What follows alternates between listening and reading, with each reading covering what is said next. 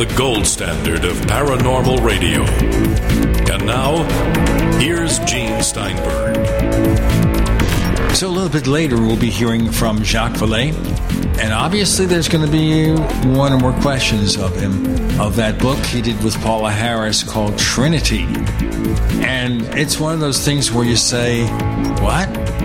Because Paola Harris is not, shall we say, the most, I don't know how we put it, objective writer. She tends to accept things as the real deal that are a little questionable. And of course, one example of that is the Billy Meier case. And by the way, if you folks want to hear what Billy Meier really sounds like, our staff announcer and sometime guest co host Bob Zanotti actually did an interview with Billy Meier speaking English like 10, 15 years ago that Zanotti has on his site. And you have to think here, he literally, literally had to coach Meier on his English because it's not really good. So we'll look forward to that. Maybe we'll ask him to present that for Paracast Plus listeners. Curt Collins is our guest co host this week. Curt, do you ever care or look at the reviews we get from iTunes? Uh, no, I've not, not, not followed those. I wonder if that's any more reliable than Yelp or anything else when people give reviews. Do you, do you think it's uh, a fair sampling? The problem with that is that people have an axe to grind review. People who have no axe to grind or just listen every week don't bother. But the reviews are kind of wacky. Like the ones we've gotten over the years are those about the number of commercials we run because this is a commercial radio show on a real radio network. Let me say that again a real radio network, GCN, which means probably 25% of the content is commercials. And if you want to add that number, if you're looking at that, take a look, for example, at a one hour TV show on a major TV station, broadcast television or commercial cable it's roughly 43 to 44 minutes out of an hour. So it's more than 25% commercials. So that's the normal number. But what we do is offer the Paracast Plus. If you don't want to hear the ads and you want to pay a few bucks a month, you get the Paracast Plus. We also offer the After the Paracast podcast with extra stuff. Like Curt will be joining us after our interview with Jacques Vallée on After the Paracast to talk things over. And we do mention the Paracast Plus on the show. So people complaining about the number of commercials, maybe they're not listening. And they always say it's 50% commercials, it's 25%. Okay? Let's just get that straight. Anyway, the other thing they review us on is they feel that we are pushing liberal politics. Now, Curt, you're a gentleman who lives in the deep south in a red state. Do you think that the Paracast has too much political content? No, I don't think so. It uh, you touch on issues from time to time. That's not why I tune in. I'm not really interested in, in, in hearing that so much in a paranormal show, but you know there are a lot of things like, especially the UFO topic, does rely on politics. I mean, there's been a lot of that lately with the, the congressmen investigating, and, and there's even the suggestion that they may be using the topic to get their names in the news and be more recognizable for reelection and that sort of thing. So it comes into play, and I think where there's an overlap, it, it's worth discussing. But uh, I think a lot of people listen to uh, the Paracast for uh, an escape of the ugly daily news. Oh, yes, it is ugly. I mean, politics can really be raunchy. And I understand why some people don't really want to hear politics, but we try to focus on where it intersects and interacts with UFOs. As you say, some members of Congress are part of the UFO coalition. And you think here, are they really scrounging for votes? Is there a UFO constituency that, say, uh, Marco Rubio, Republican senator from Florida, has to cater to. I'm not aware of that. Are you? Oh boy! Now this this gets into just the sort of thing I was trying to avoid. But there are those that believe that QAnon, which I'm sure everybody knows is a right wing conspiracy theory, well, a set of conspiracy theories, uh, is exploiting the UFO topic, and that they find people interested in the topic bait for members because they already accept some extreme things and it's not too much of a, of a leap. And if you want to examine that, I mean, that does have origins. I mean, you remember um, Bill Cooper.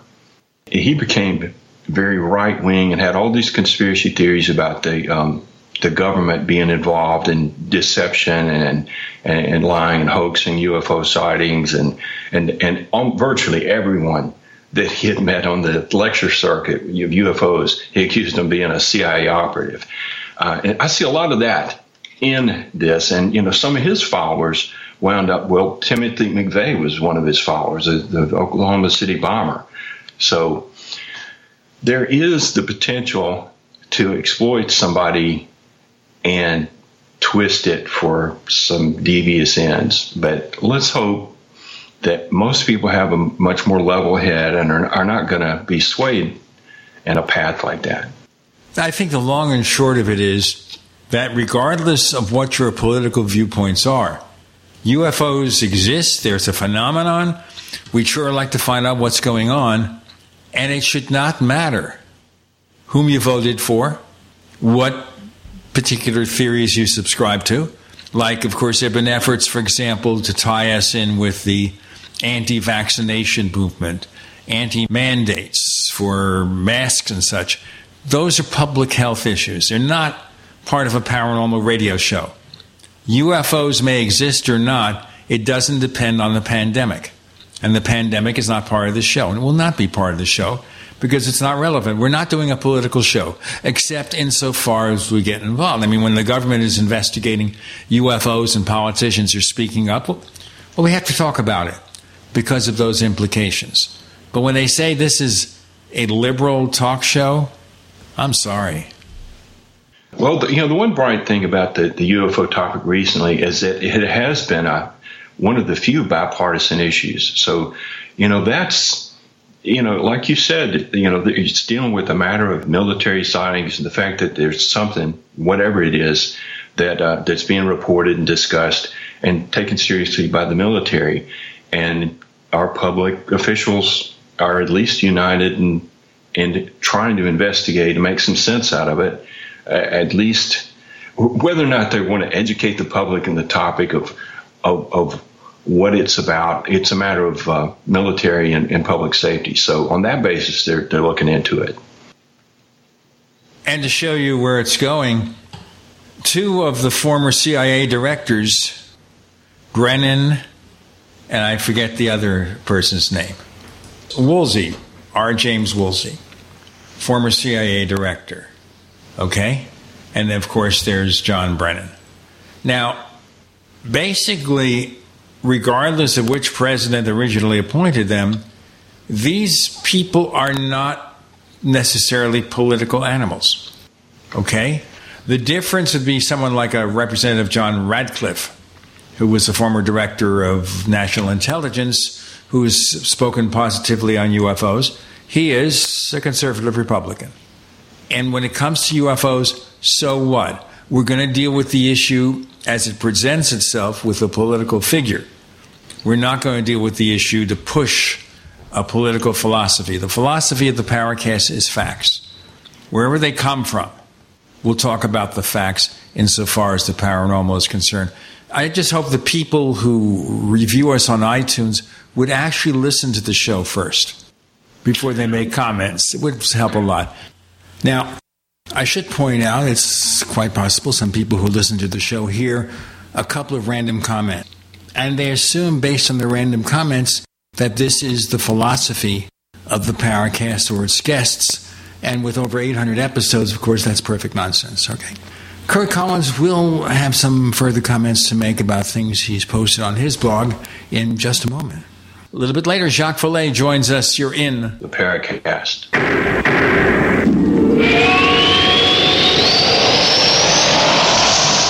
Hey, listeners. I want you to have the entire Paracast experience. So I'd like to tell you about After the Paracast. After the Paracast is an exclusive feature for subscribers to the Paracast Plus. With After the Paracast, you never know what's going to happen next. After the Paracast features color commentary, special interviews, and further conversations with Paracast guests. With Paracast Plus, you can download a very special enhanced version of the Paracast also. We do offer exclusive music, videos, and more features are coming. To get more info about subscribing, please visit theparacast.plus. Once again, theparacast.plus. Prices are just $1.50 a week, less than a cup of coffee at your local convenience store. Check out theparacast.plus to learn more about Paracast Plus. Yes, the pandemic is coming to an end. Restrictions are coming to an end. But body aches and pains never seem to end.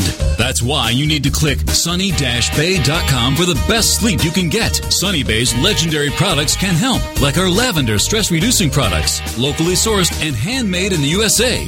Or try Sunny Bay's award-winning pillows for traveling or extra neck support while sleeping.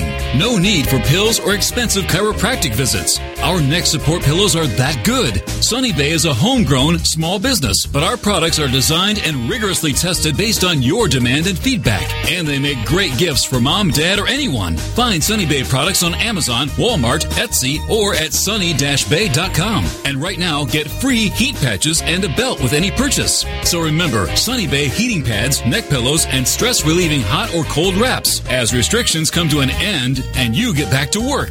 Do it the healthy way with Sunny Bay. Complement your health with hemp derived cannabinoid oil. We've always believed that the closer to earth, the better it is for our bodies. Our hemp derived cannabinoid oil is phytocannabinoid rich, full spectrum, and organically grown. Finally, hemp made easy, clean, and effective. GCNhemp.com or call 877 878 4203. That's right, we cut through the red tape. It's now available at GCNhemp.com or call 877 878 4203. Hi, I'm Dr. Joel Wallach, the Dead Doctors Don't Lie guy.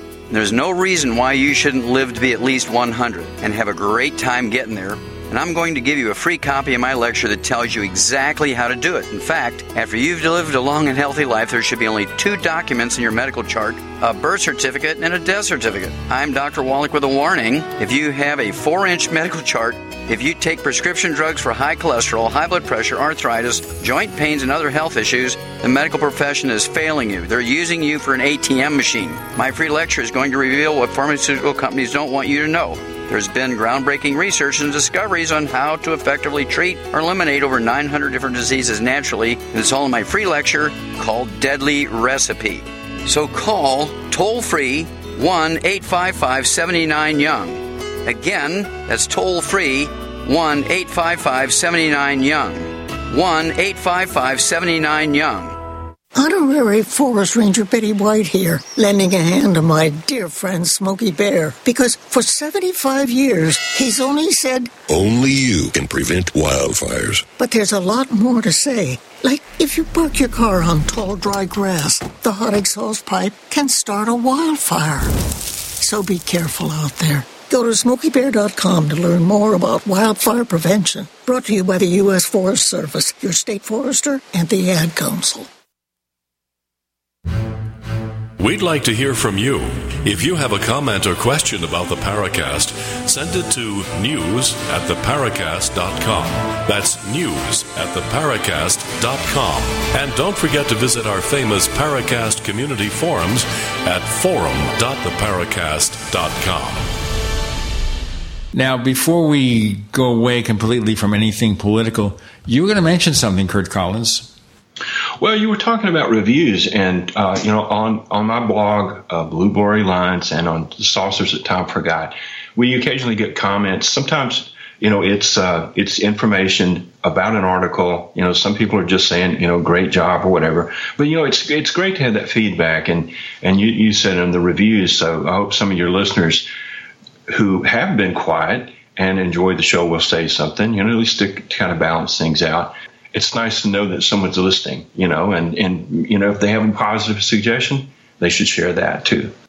Now, as our listeners know, in addition to running the Saucers that Time Forgot and Blue Blurry Lines, Curt is the webmaster of a site we set up when Jim Moseley died. And I was thinking of that because on last week's episode, we featured Bob Zanotti as guest co host. And Bob and I had done an episode called Voices of the Past. And Jim Moseley had participated in some of that discussion where we talk about the people in the UFO field from New York who were prominent back in the 60s. And I know you, Curt Collins, have covered UFO history, especially in terms of pop culture.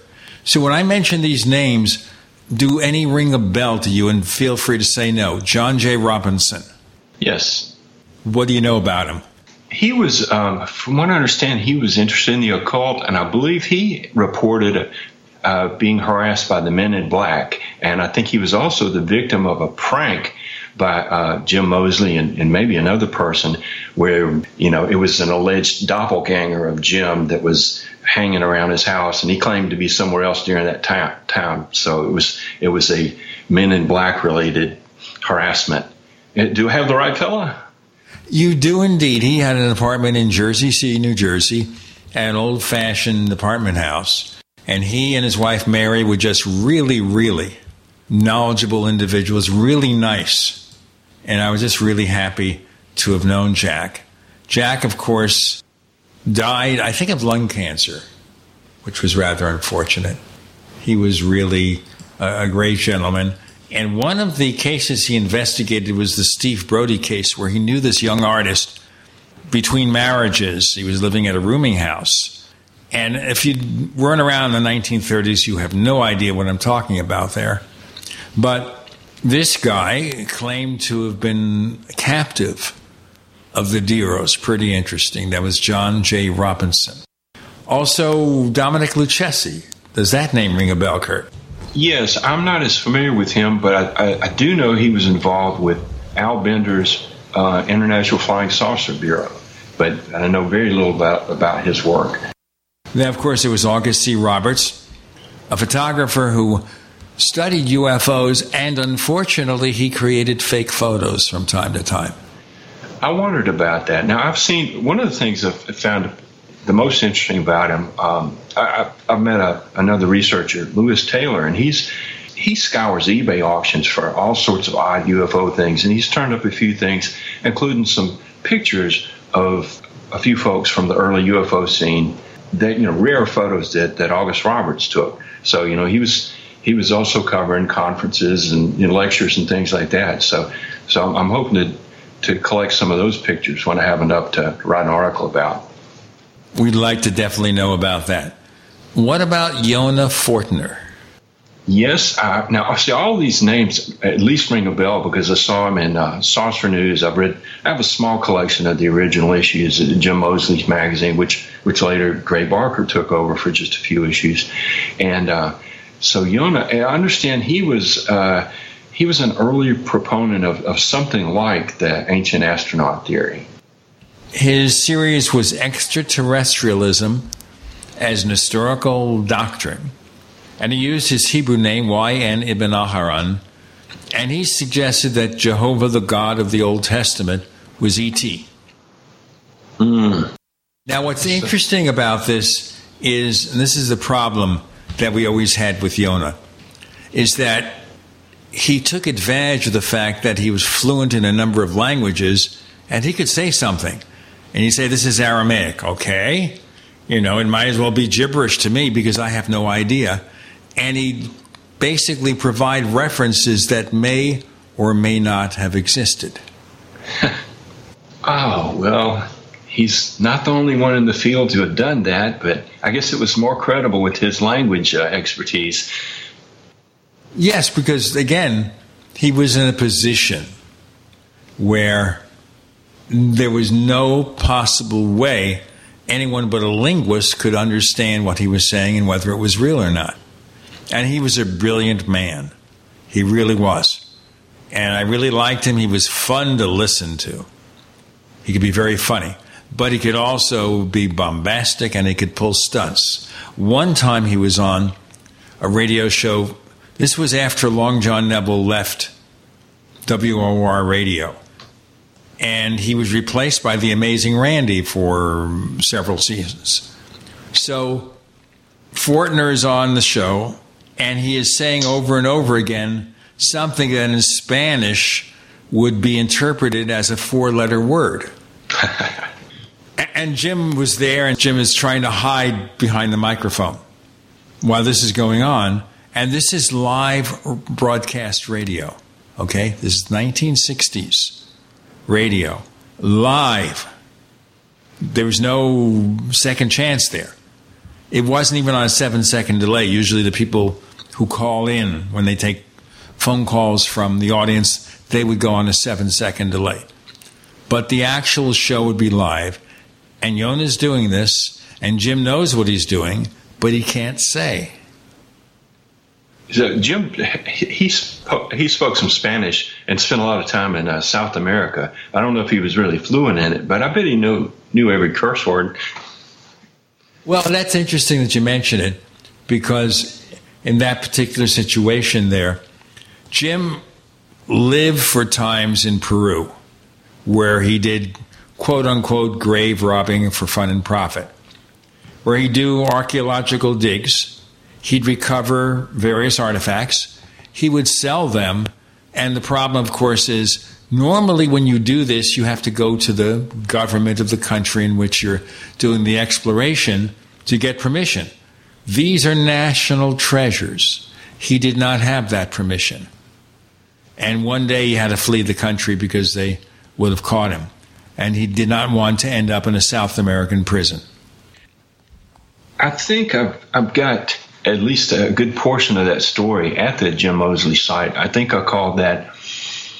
Uh, it was. It has mask in the title. I've forgotten it now, but it, the the problem was one of the things he got out of the country was this golden mask, and it wound up in a, a full color uh, photograph in a Life magazine article, and that just that caused too much heat and a lot of questions being asked on an international level. And I think that might have when it all came tumbling down. Yes, Jim Moseley was one of a kind. We have more to come with Curt Collins as our guest co-host. A little bit later, Jacques Vallée joins us. You're in the Paracast.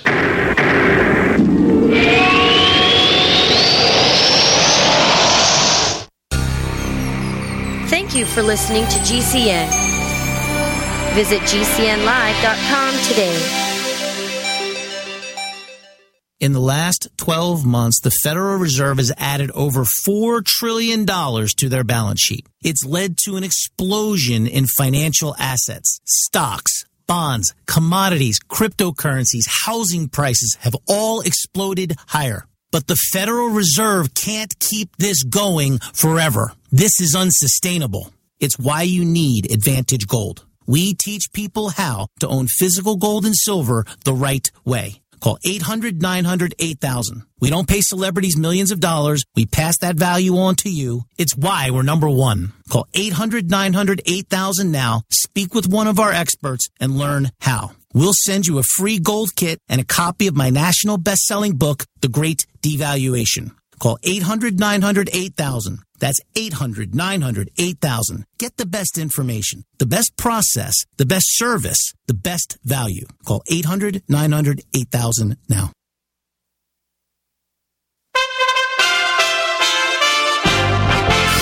USA Radio News with Tim Berg. It's Labor Day weekend, and the nation is struggling with four times as many COVID 19 cases as this time a year ago. 62% of the population has received at least one dose of a vaccine, but with the rapidly spreading Delta variant, hospitalizations are twice as high as they were last Labor Day. Since Hurricane Ida knocked out power to about a million customers in Louisiana, several officials have proposed putting power lines underground. Rod West is a president of Entergy Utility Operations Group. He explains why he doesn't think that plan makes sense on the Gulf Coast. It is, for the, for the large part, a, a cost prohibitive proposition.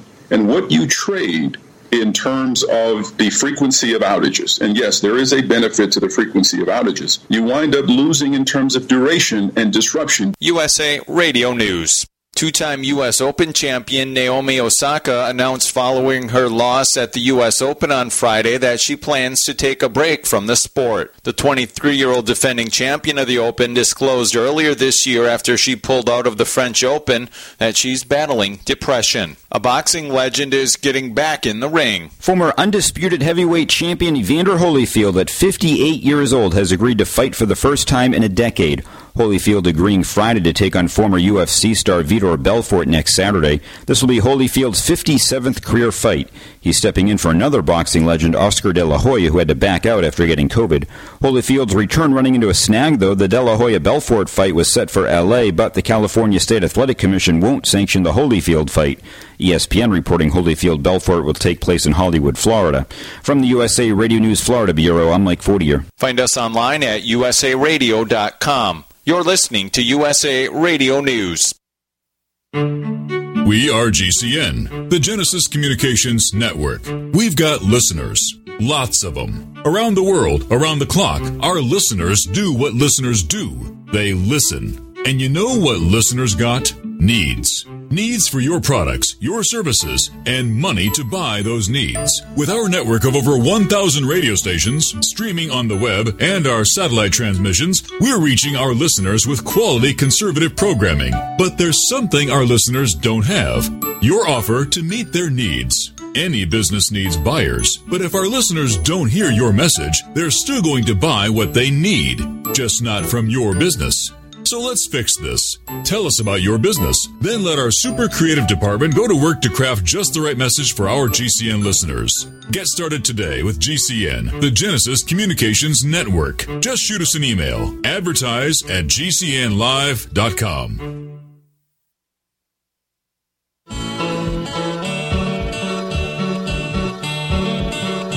This is Micah Hanks of the Gralien Report, and you're listening to the Paracast, the gold standard of paranormal radio.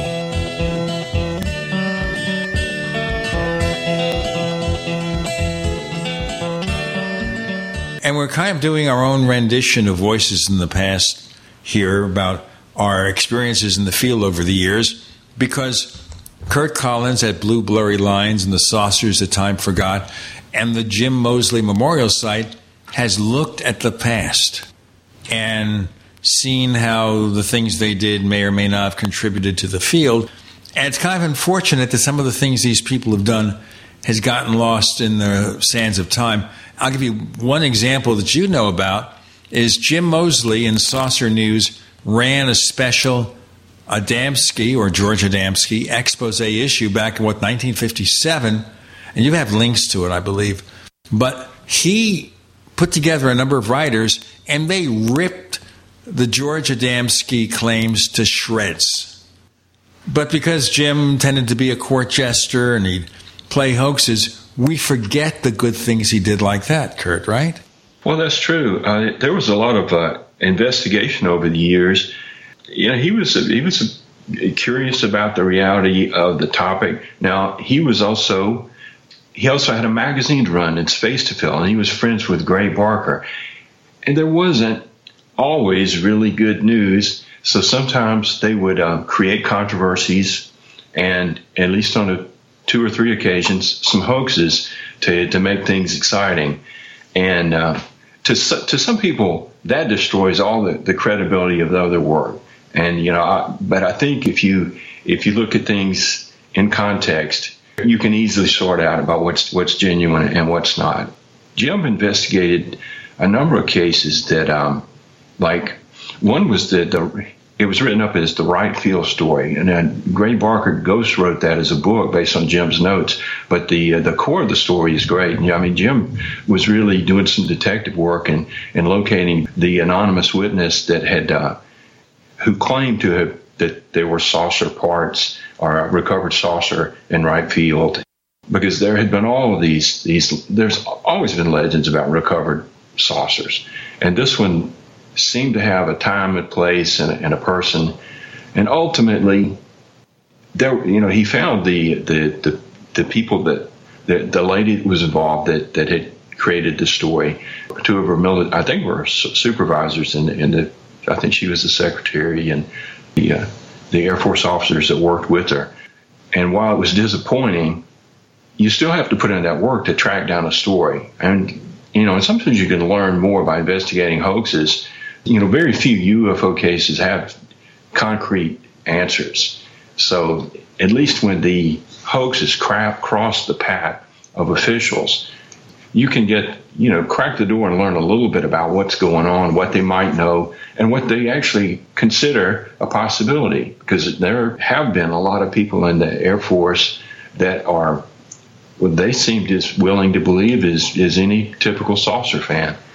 But but yeah, Jim did a lot of lot of work, a lot of credible work over the years, and and in later years he put that aside and and made an effort to document what he had done and you know share the work, make it available, and and openly discuss the things that he had done. So you know I, th- I think there's a lot to be learned by uh, studying his work and you know and that of Gray Barker as well.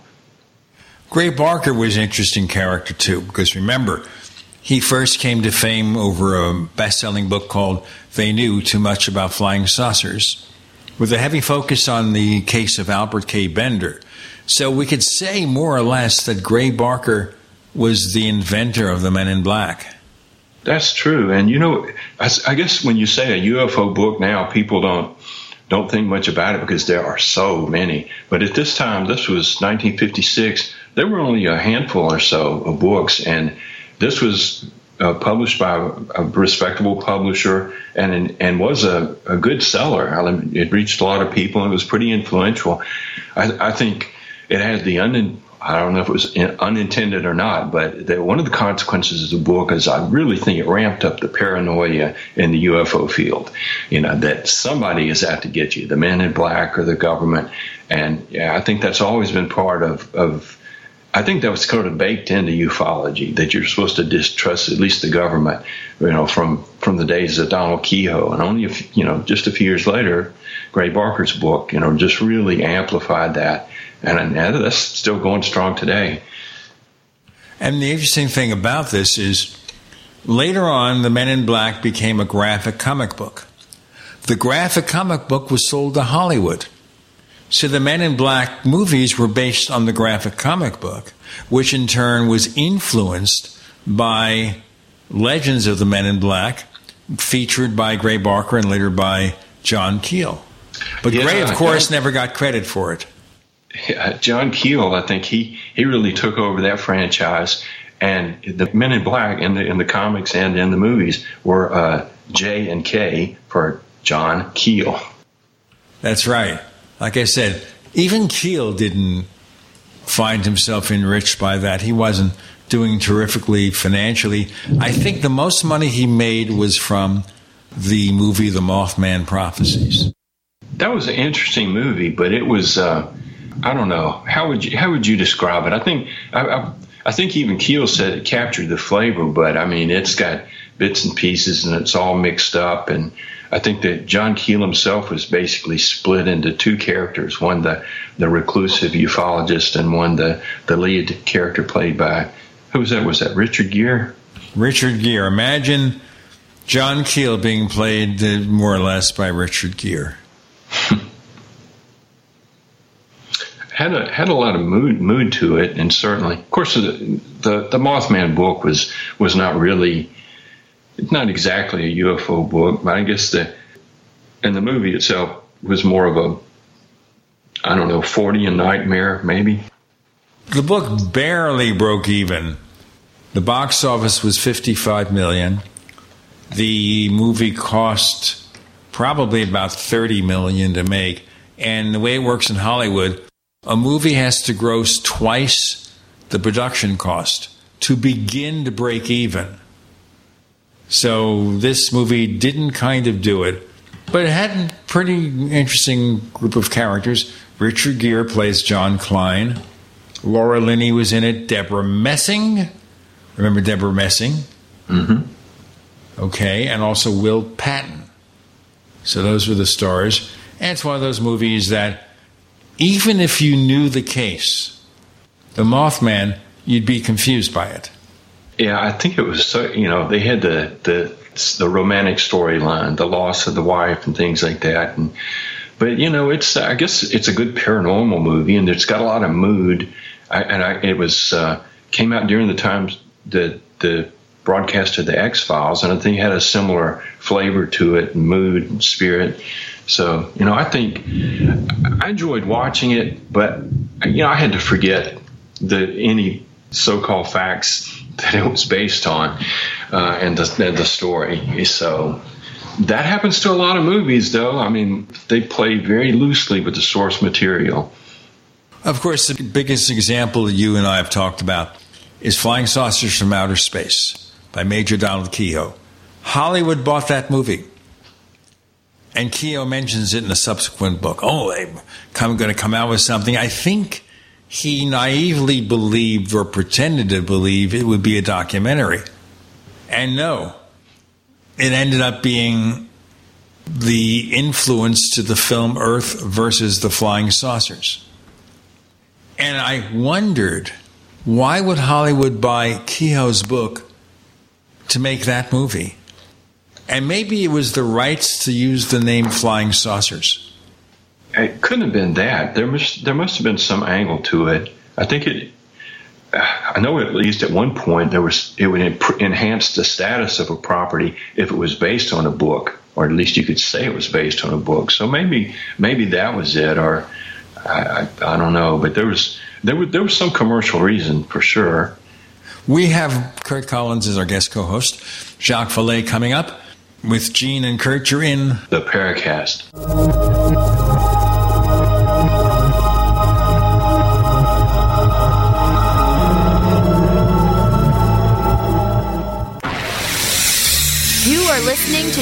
GCN. Visit GCNlive.com today.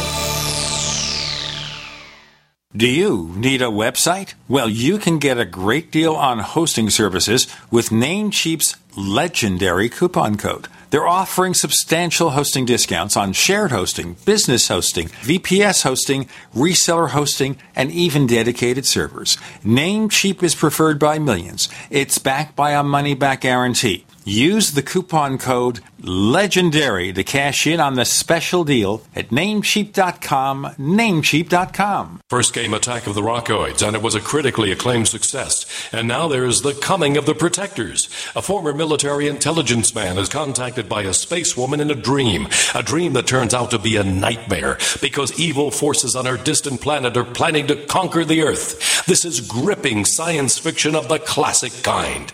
Attack of the Rockoids and The Coming of the Protectors. Find out more at rockoids.com. That's rockoids, R O C K O I D S.com.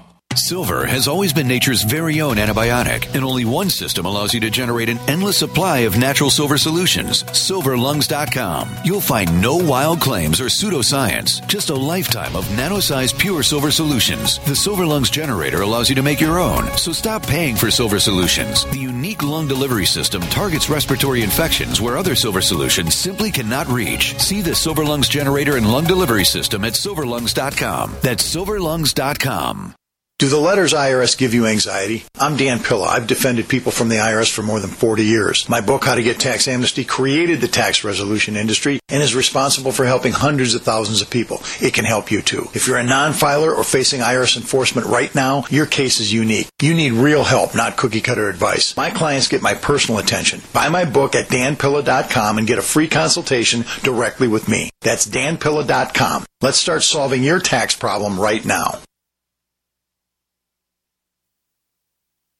Taheebo Tea Club's original Pure Pau D'Arco Super Tea comes from the only tree in the world that fungus doesn't grow on. As a result, it naturally has antifungal, anti-infection, antiviral, antibacterial, anti-inflammation, and anti-parasite properties. So the tea is great for healthy people because it helps build the immune system, and it can truly be miraculous for someone fighting a potentially life-threatening disease due to an infection, diabetes, or cancer. A one pound package of tea is $34.95 plus shipping. To order, please visit shopsupertea.com. That's shop, S-H-O-P, super, S-U-P-E-R, T-T-E-A dot com. So the complete website is shopsupertea.com or call us at 818-984-6100 Monday through Saturday, 9 to 5 California time. That's shopsupertea.com at 818-984-6100. First, we decide where we want to go. Then we need to know the best way to get there. Hi, my name's Adam Baratta. I'm the owner of Advantage Gold. We're the highest rated precious metals firm in the country. We teach people how to own physical gold and silver. Now we've won the Best of TrustLink award four years in a row because we educate our clients on how to buy gold and silver the right way. We don't pay celebrity spokespeople millions of dollars. We'd rather pass that value on to you. Call 800 900 8000 and speak with one of our experts. We'll send you a free gold kit along with my latest number one national best selling book, The Great Devaluation. Call 800 900 8000. That's 800 900 8000. Get the best information, the best process, the best service, the best value. Call Advantage Gold at 800 900 8000. Call 800 900 8000.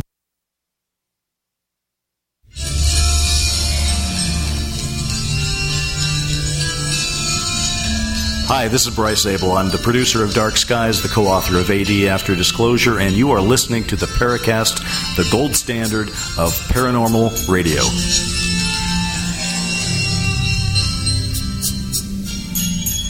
Yes, there has to be a reason, but I think Major Keyhoe never lived it down. But the point of it is that, and I've written science fiction with my son, and we had a agent who was licensed with the Writers Guild. And if we had sold it to Hollywood, the key here is that in most cases, the authors of a book have no say whatever in how the finished product turns out. Unless you gain a producer's spot, like there was a TV show called Bosch based on a LA detective. And the show's executive producing team includes Michael Connelly, who is the guy who wrote the novels, Bosch. And because of that, he had a high level of influence on the shape of the show. But if Hollywood just buys something, they'll do things with it that the original author would never dream of or want. You know, here's here's my pitch for a for a, a flying saucer movie. Go ahead. The 1977 Fate Convention in Chicago. Did you happen to attend that? No, no, not at all. The last convention I attended was 1975 in Fort Smith, Arkansas, of which I can tell you stories, but go ahead. Well, this one was notable because it had, you know, of course, this is 30 years into things. They had, and it was sponsored by Fate magazine, so they had uh, Curtis Fuller, they had they, and and Ray Palmer. He'd been out of the magazine for ages, but they brought him back because of his significance in, in starting things, and so he spoke there and Jacques Vallée, and I mean, it was a who's who. I mean, uh, uh, Dr. Hynek spoke. Now that I've said it's a who's who, I've gone blank on the other names, but to, so so everyone had a, had a major lecture. They had panels and everything.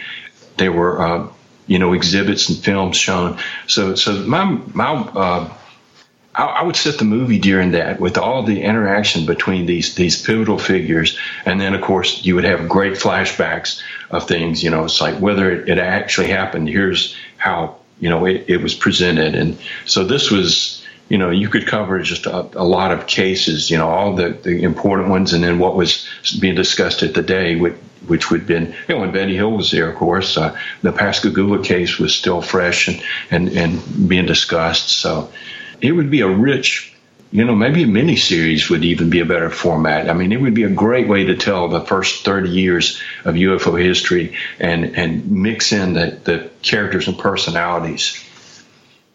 Maybe we should go to Bryce Zabel or to James Fox and sure. I think some them. of their uh, some of their um, their colleagues, uh, you know, of course, they had worked with uh, Stan Friedman. I'm sure uh, he was there, and uh, now, now some of the other other people. Um, so around '77, that was when Doctor uh, Doctor Hynek was getting CUFOS started. I'm not sure exactly. Well, I guess it had already been running for a couple of years then, but th- there was a younger generation that were coming up. So that would you would see the the beginnings of a few careers there too. Yes, too bad. I had moved back to New York before then and I hadn't been traveling to UFO conventions all that much. The one in 1975 was really nice too because there we had Dr. Hynek, of course, Jim Moseley was there, all my old friends, Alan Greenfield, Curt Sutherly. Curt, by the way, was on the Paracast once or twice. He did research into the Kenneth Arnold sighting and to Maury Island. And so he he was there with me. And I interviewed Dr. Hynek. I interviewed Major Keyhoe. I had a dust up with the late Coral Lorenzen of APRO. I've told about that. Where 10 years earlier, I put out a small UFO magazine and we ran a clip from Fate magazine and we summarized it. And I think we included a picture with it, with a credit. And she wrote back and said, okay, you owe me $100. Fate magazine didn't care. I asked them later on. Fate magazine did not care that I summarized the article and ran this reference. They didn't care. Coral Lorenzen, 1965, writes me, send me $100. And I said, no, it's fair use. I summarized it. I never heard from her again. 1975, I meet her for the first time. This was before just regular mail. I meet her for the first time. Hi, I'm Gene Steinberg. Oh, I remember you. so the her organization. So she that- kept this grudge against me mm-hmm. for 10 years. Now, her husband, Jim Lorenzen, was a really pleasant guy. Wasn't quite as ornery as his wife. And he just listened. I think he was embarrassed. Hmm. The um, you were you were in this the stew of all the when there were several active organizations and, you know, I get the impression from reading the old correspondence and articles that there were some feuds going on and there was quite a bit of of uh, uh, I don't know scrap over territory and cases uh, and I think that had to hamper you know uh, there wasn't a doesn't look like there was much sharing of research and resources. So do you? What's your impression of that uh, parent tangle back then? Well, there are several different levels, but let's go back. In 1969, a group of APRO members created a splinter group called Midwest UFO Network and later changed it to Mutual UFO Network. So MUFON started out as a splinter group of people from APRO, the Aerial Phenomena Research Organization, Coral Lorenzen's group. Now, I'm not going to get into that because it's not important, and I think as much as they've tried, MUFON hasn't made a huge dent in anything. So let's go with there. All right. Major Keyhoe and Jim Moseley didn't like each other. And I'll tell you why. Back in the early 50s, Jim had teamed up with a writer, I think his name was Ken Krippene, as I recall. I might be pronouncing that wrong. And Ken was writing a flying saucer book, and he recruited Jim to be a co author and researcher. Jim, being independently wealthy, traveled around the country and interviewed people. He went to Project Blue Book, and they said, Sure, come in. We'll show you the cases, and you could use one of our office typewriters to write down the cases, which he did. Some of the stuff that he put together was later used in the book Shockingly Close to the Truth that Jim wrote with Karl Pflock. And I remember that book distinctly because my name is mentioned half a dozen times. So there we go with the ego. Anyway, so Jim told me the story later. He wrote them down, and then later, Major Keyhoe learned that Jim was given this access. Now, Major Keyhoe, and he basically says so in his books, a lot of the cases he covered were given to him verbally by various spokespeople like Al Chop. And he learns that Jim got in there. Now, I don't know whether Jim had the right smile or what, or the fact that his father was once a high muckety muck in the U.S. Army. Whatever it is, he had some political affiliations. Jim got this direct access. Major Keyhoe's talking on the phone. He complains to his Air Force Project Blue Book contacts, and guess what? They stopped doing that. Uh, I see what. Yeah, I know this story. I know what's coming. Okay, now item number two. Jim Moseley, back in the '60s, he phones up NICAP to ask about a case or something. And he gets Richard Hall. Richard Hall was basically the office manager for NICAP. Major Keyhoe was director, but he never did anything. Or if he did anything, it was every few days he'd come into the office to check things. And if you you know this, Major Keyhoe was a lousy manager. Literally speaking, he left envelopes with money on his couch. This is a story about Major Keyhoe. Okay. So I guess that Richard Hall didn't like Jim because Jim was known to have the fake feud with Gray Barker, to play a few hoaxes. So we're having this conversation, Jim and Richard Hall. So Richard Hall says to Jim, Are you taping this out of the blue? Now, one thing we have to say about Jim Moseley, and we'll continue in the next segment Jim Moseley was the ultimate Luddite. He didn't have a tape recorder. He didn't have a telephone answering machine. He never bought a mobile phone, never bought a PC or a Mac or anything like that. Jim didn't have all that extra gear. We have more to come with Gene and Curt. Shock coming up soon. You're in the Paracast.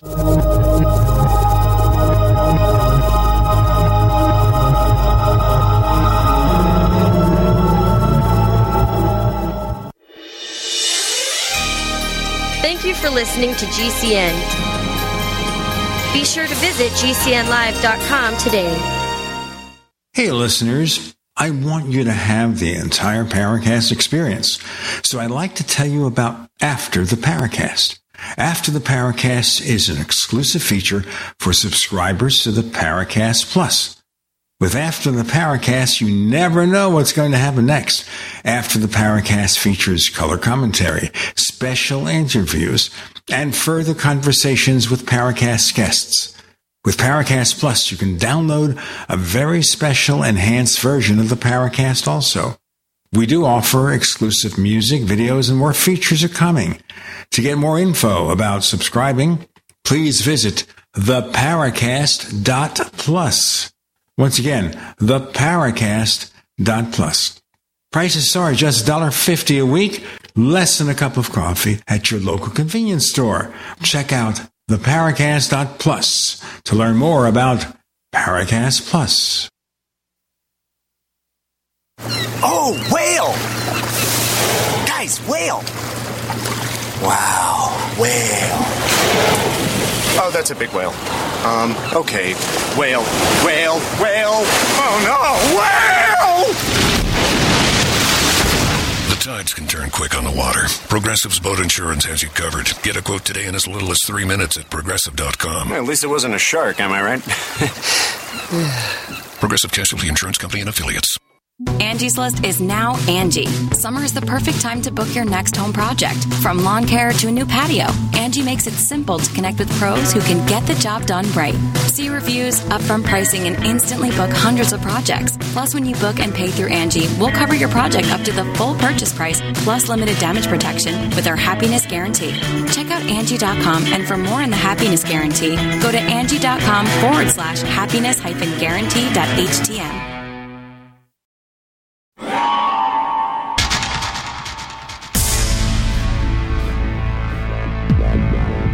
Welcome back to the Paracast, the gold standard of paranormal radio. And now, here's Gene Steinberg.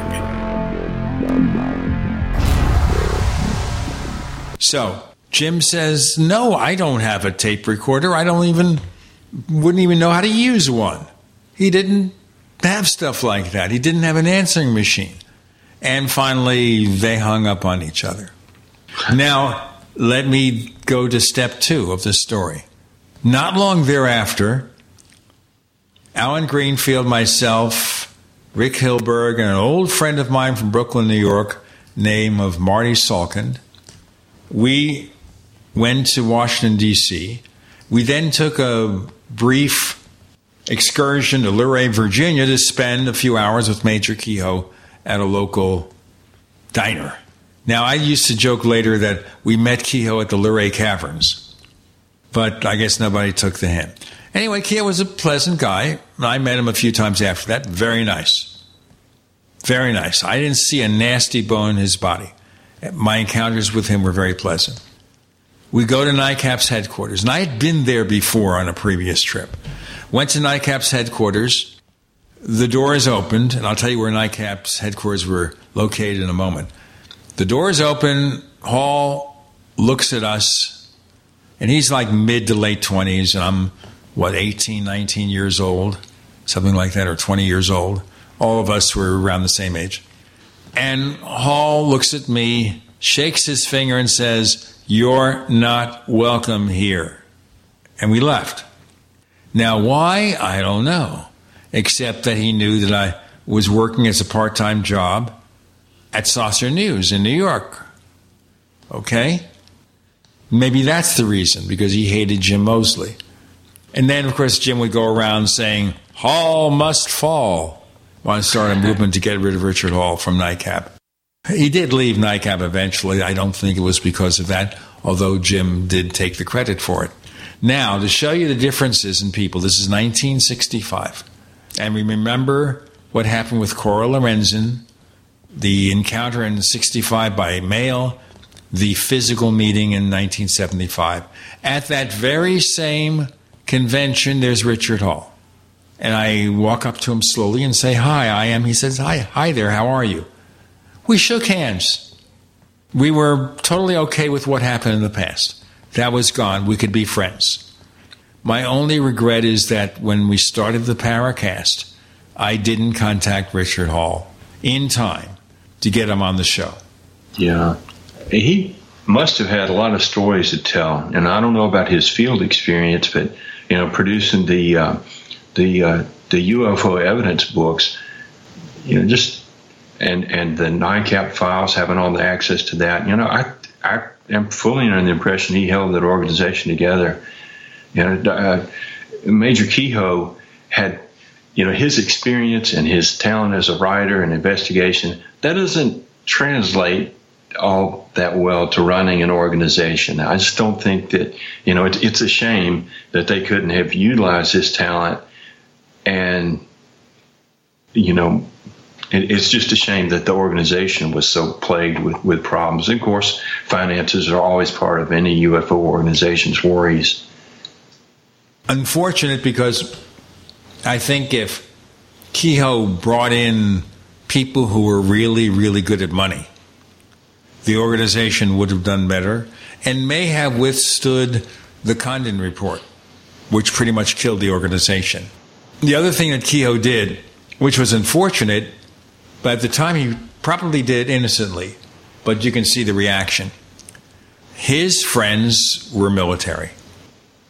Okay, he was a military person, a Marine, a retired Marine. His best friend, one of his best friends, was Admiral Hillenkotter, the first head of the CIA. He puts these people on the board of NICAP. Look how important we are. We have these esteemed military figures. But people didn't react that way. It was, oh, maybe NICAP is a military cover up. Infiltration. There, there's uh, there's still examinations and accusations of that. Whereas I think if you really look at the organization, he was basically padding the board of directors with important people.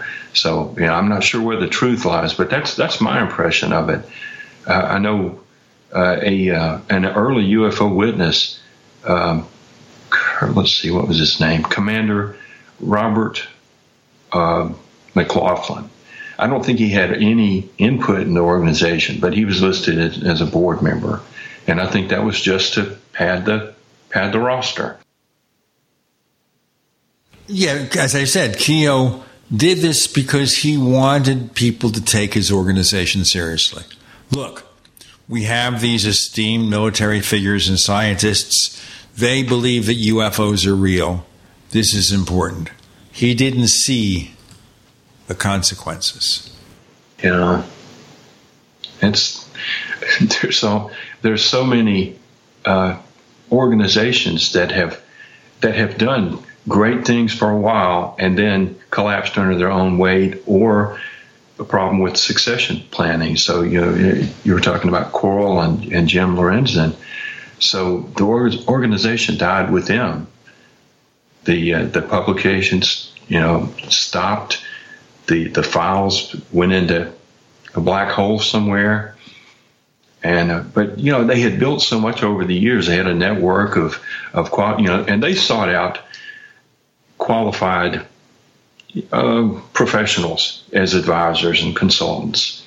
They had a they had a great network, you know. And of course, MUFON bled some of that off and tried try to copy it. But you know, it's just had it not been, and you know, I have to wonder in that case is you know, was it ego? Were, were they so um, hands on and wanting to control things that they didn't train, you know, the next generation to come along. You know, there was no there was no estate planning. So you know, it was it's a shame. I, I, it would be interesting to see if it could be revived. I guess it's just way too long now. There's only a few people that are still active that were part of it.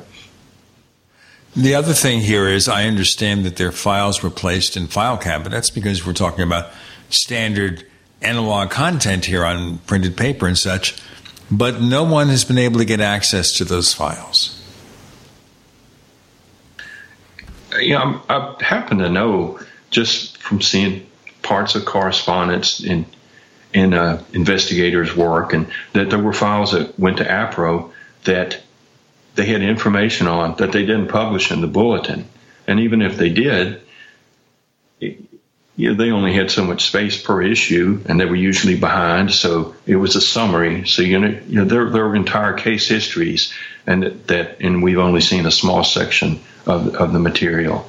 You know, and and the investigators love the case data, and it, there's so much more. And and and of course, also there's there's bound to be photographs in there that were only printed in this, you know, well, one step up from a Mimeo back in the, you know, 50s and and up to up to the 80s. So you know, when you mentioned something here just very briefly, mimeograph. This was a common device used to print a small newsletter, and you type on a stencil, and the stencil will be wrapped around the drum of the printer. You do one page at a time. It's not like, you know, duplexing that you can do on printers now. One page at a time. And typing on a stencil was the biggest royal pain in the universe. I don't know if you've ever done it. No, it was uh, in my early school days. They were still using Mimeo, and I, I would see a teacher typing on on one of the forms, but I never saw the, the process. I've seen seen film of it, so so, w- was your issues uh, originally uh, presented that way? Until I could afford the photo offset printing. Wow. Because mimeograph was just impossible. If you made a mistake, because I was a fast typist, but I'd make mistakes, you had to use this liquid that had a very strange odor to cover it over, to paper it over and type again. We got more to come. Jacques coming up soon with Gene and Curt. You're in the Paracast.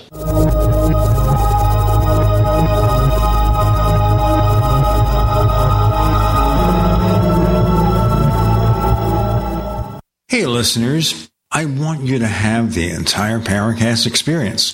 So I'd like to tell you about After the Paracast. After the Paracast is an exclusive feature for subscribers to the Paracast Plus. With After the Paracast, you never know what's going to happen next. After the Paracast features color commentary, special interviews, and further conversations with Paracast guests. With Paracast Plus, you can download a very special enhanced version of the Paracast also. We do offer exclusive music, videos, and more features are coming. To get more info about subscribing, please visit theparacast.plus. Once again, theparacast.plus.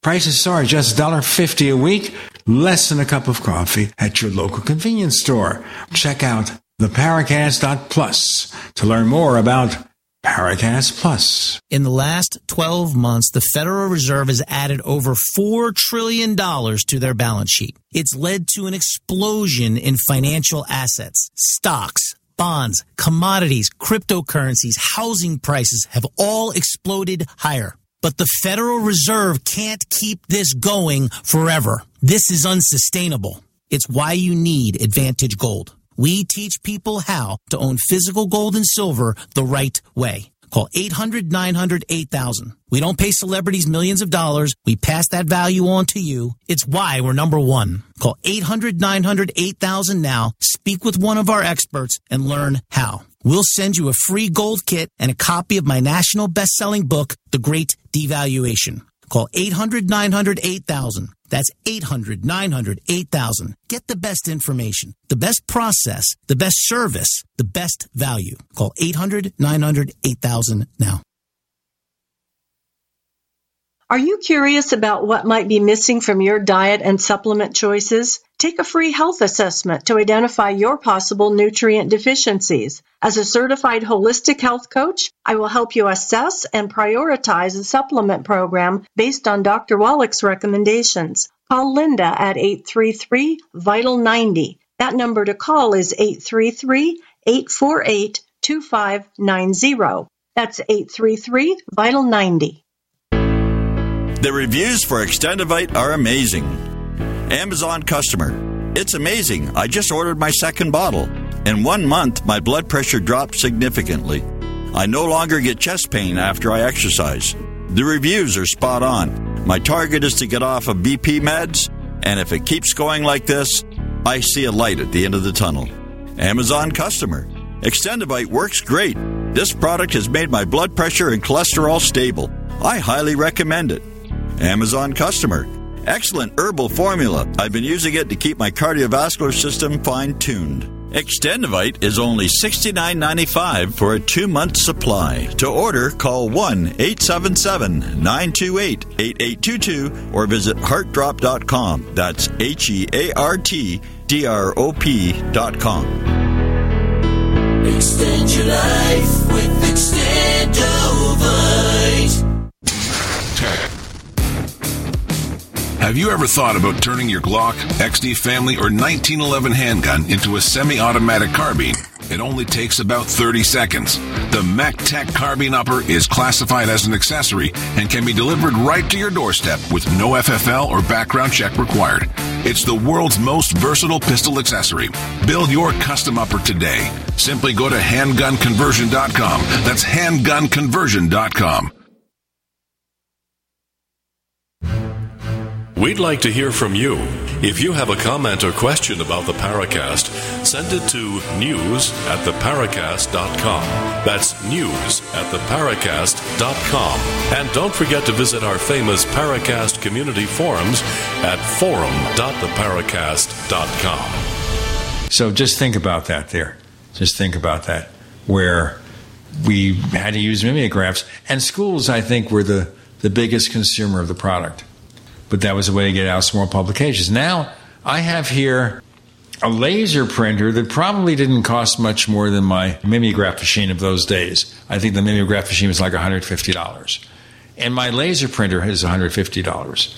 But it is camera ready copy. It prints on both sides of the page. Although it's you know it's eight and a half by eleven or eight and a half by fourteen, it's not eleven seventeen. But if I bought a special version of this printer, I could literally print a magazine on it and then take it to a binder and have it what they call saddle stitched and make magazines from it. Just think how that technology has changed over the years. Curt Collins is our guest co host. Jacques Vallée will 100%, I promise, will be with the next segment. He had to kind of limit his appearance because he's doing some traveling. And he'll mention this briefly, probably. He's going to Paris soon, and the authorities in Paris are working on a large UFO report, several hundred pages, and we hope to ask Jacques about it. So we're definitely going to keep in touch with him. The other thing here we're going to ask Jacques about is a very, very curious book called Trinity, the Best Kept Secret Jacques is one author. The other author is Paola Harris. Oh, yeah? Oh, boy. It's, it's interesting. Uh, you know, she has a lot of, um, well, let's say she has a very open mind. But another interesting thing is she's also a um, UFO convention promoter. She holds this uh, StarWorks conference each year. And if you look at the guest lineup there, it's some wild and woolly folks, and there's there's usually a few people that are more on the respectable side, and there's your Jamie Jaime Maussan and and oh, just some very imaginative types. We'll just say. I don't think she has any filters on. I think that's the big problem that she is open to everything, and she can do some good stuff and some stuff that's not so good. And that's the problem. I know that we had her on the Paracast, I think exactly once. And we asked her about the time she said that Billy Meier is the real deal. And that was one of those conversations that really went off. And I think we reached a point where we kind of sort of hung up on each other just Oh, before no. the show ended. This is uh-huh. with our original co host. I later met Paola Harris, and she was a really gracious lady, very nice. She's since wanted to come back on the Paracast. I just don't know why. But let me tell you something about this book because we're going to ask Jacques about it. They quote, first of all, people who have given good words about the book. One is the late Paul Hellyer, who was kind of wacky. So I won't say so much about that.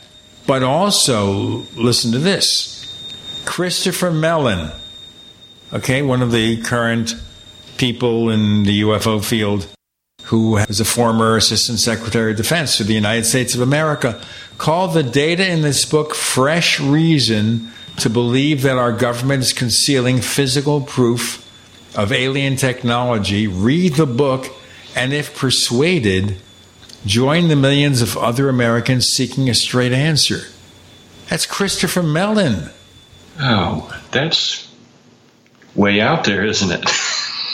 I mean, Paul Hellyer, I understand that he could be way out there in left field or right field, whatever field you want to be in. He'd be in the fringe. He'd be hanging on the fringe. But Mellon? He's supposed to be a serious, serious guy. How does he accept this?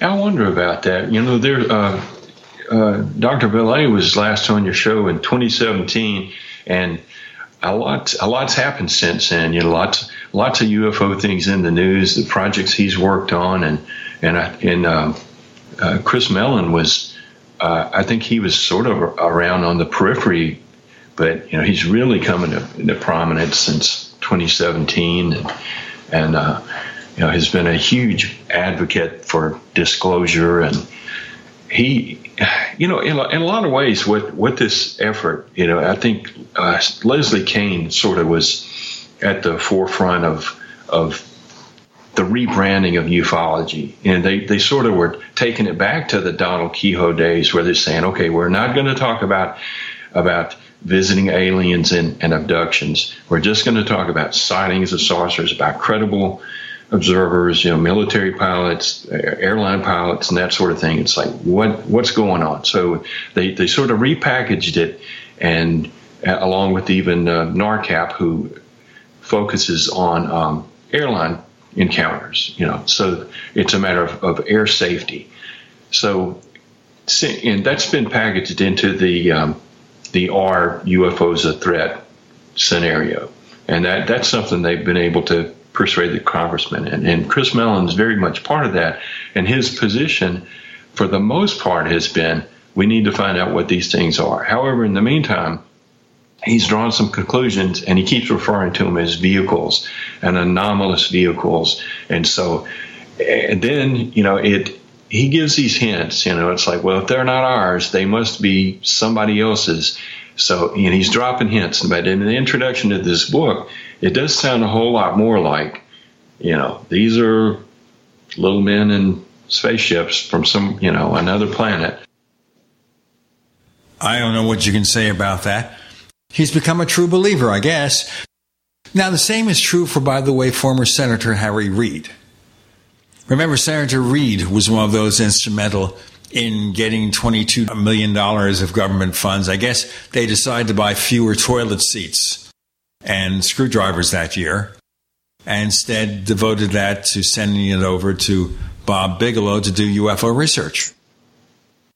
Well, that's a, that's a very confusing story because it, it, it sounds like his friendship with Robert Bigelow is is really where this all came from. And Robert Bigelow was focused on Skinwalker Ranch. And if you listen to uh, uh, George Knapp and, and Harry Reid tell the story, it sounds like it was the, the Skinwalker Ranch is what got this whole ball rolling. And then the, you know, that there was the phenomena thing. And of course, they were able to package it around, you know, is there an aerial threat? And that that was what the funding of, for this whole project, what became known as ATIP, was all about. Was you know, do is there a foreign technology we need to worry about, and what is the future, and and you, uh, the capabilities that'll be developed in the next forty or fifty years, and can we do it? Is somebody else working on it, and you know, how do we prevent being surprised by enemy enemy developments? So, and there are all these papers written for this end, and so Harry Reid, though, is kind of cagey in describing it, but he says he's not he's not interested in the stories of the little green men, and those are his words. Um, that it's all about air safety. We have Jacques Vallée coming up next with Gene and with Curt. You're in the Paracast.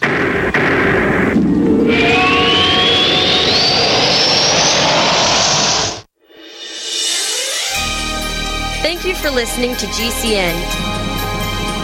Be sure to visit GCNlive.com today. First, we decide where we want to go. Then we need to know the best way to get there. Hi, my name's Adam Baratta. I'm the owner of Advantage Gold. We're the highest rated precious metals firm in the country. We teach people how to own physical gold and silver. Now, we've won the Best of TrustLink Award four years in a row because we educate our clients on how to buy gold and silver the right way. We don't pay celebrity spokespeople millions of dollars. We'd rather pass that value on to you. Call 800 900 8000 and speak with one of our experts. We'll send you a free gold kit along with my latest number one national best selling book, The Great Devaluation. Call 800 900 8000. That's 800 900 8000. Get the best information, the best process, the best service, the best value. Call Advantage Gold at 800 900 8000. Call 800 900 8000.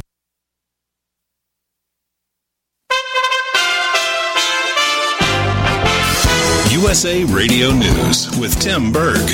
At least 50,000 Afghans are expected to be admitted into the United States following the chaotic fall of Kabul as part of an enduring commitment to help those who aided the American war effort and others who are particularly vulnerable under Taliban rule. That's according to DHS Secretary Alejandro Mayorkas. Regarding the troop withdrawal from Afghanistan, Chairman of the Joint Chiefs of Staff Mark Milley was asked by Fox News if the withdrawal could have been executed better. The collapse of the Afghan army happened at a much faster rate uh, and very unexpected uh, by pretty much everybody.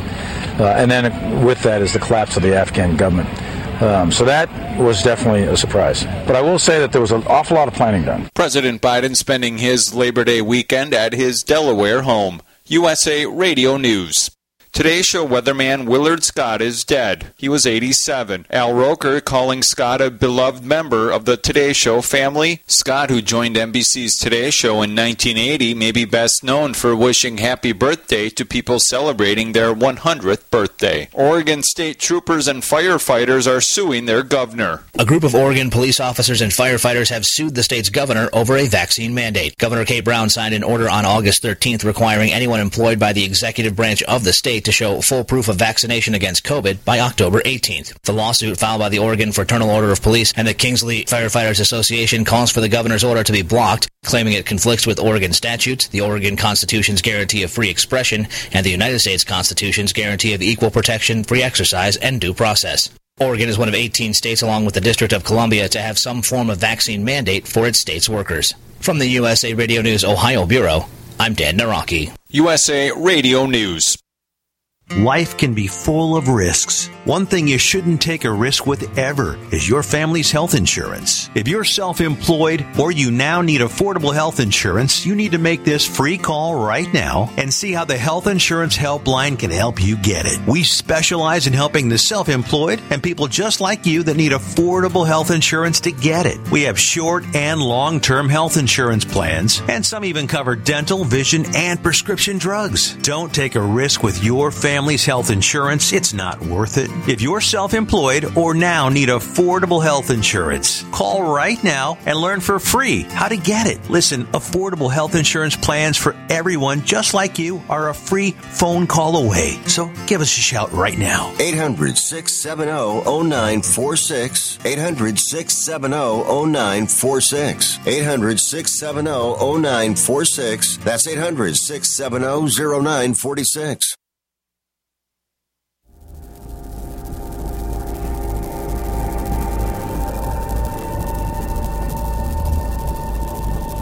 This is Robert Hastings, author of UFOs and Nukes, and you're listening to the Paracast, the gold standard of paranormal radio.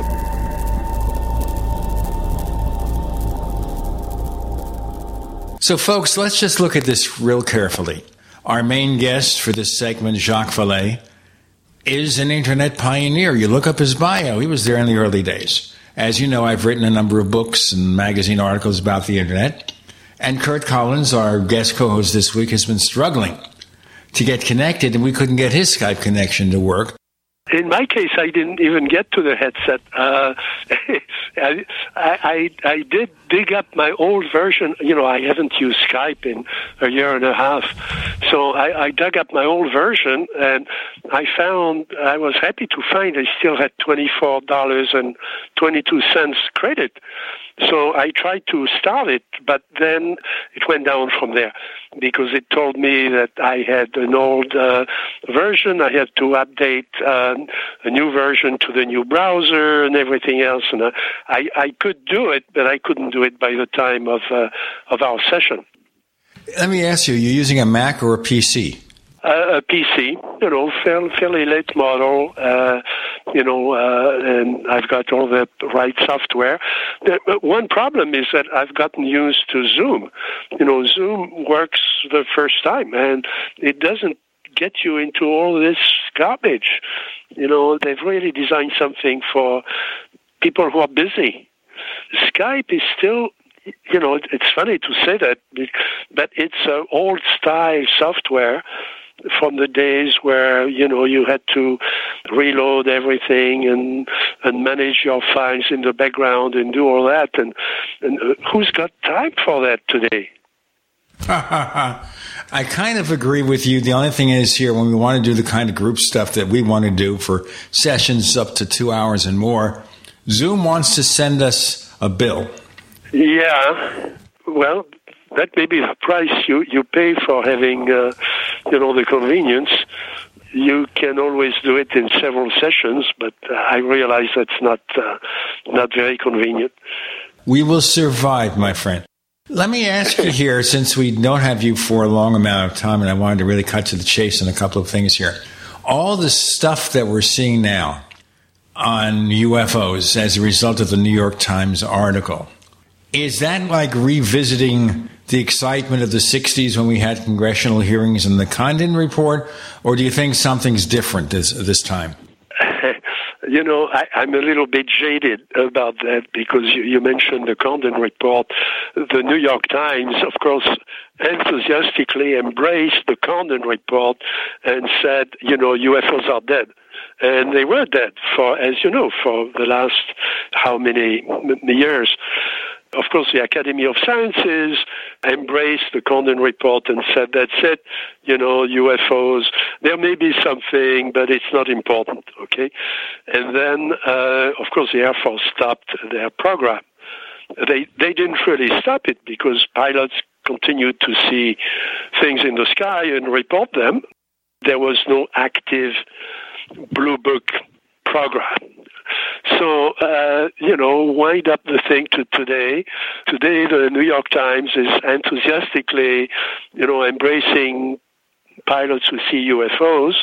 They're not Air Force. I mean, the Air Force still doesn't see anything. It's the Navy that sees things now and, and reports it, which is great. So, to answer your question, uh, no, a page has been turned. We're back now. The New York Times embraces it. The Academy of Sciences is is uh, curious about it and listening. You have people like, uh, you know, Professor Avi at Harvard uh, starting a program to look at the sky and, and to look at space for essentially, uh, you know, sightings of interesting, interesting uh, objects. So those are all positive things. So we've gone you know, two steps ahead all of a sudden, thanks to, you know, a few brave people writing good articles, uh, including good articles in the New York Times, and waking up all that. Having said that, we've also taken one step back from the two steps ahead uh, in the fact that I, I, I don't think the UFO community realizes, yes, there will be periodic reports now. I think they are talking about monthly reports on what they collect, but it's all going to be classified. So we've gone from you know, mild interest or no interest in the open world to great interest in the classified world and maybe a new window on the phenomenon for scientists, which I guess overall is kind of positive. But I don't know where that leaves us. Um, you know, the people actually doing research on the ground.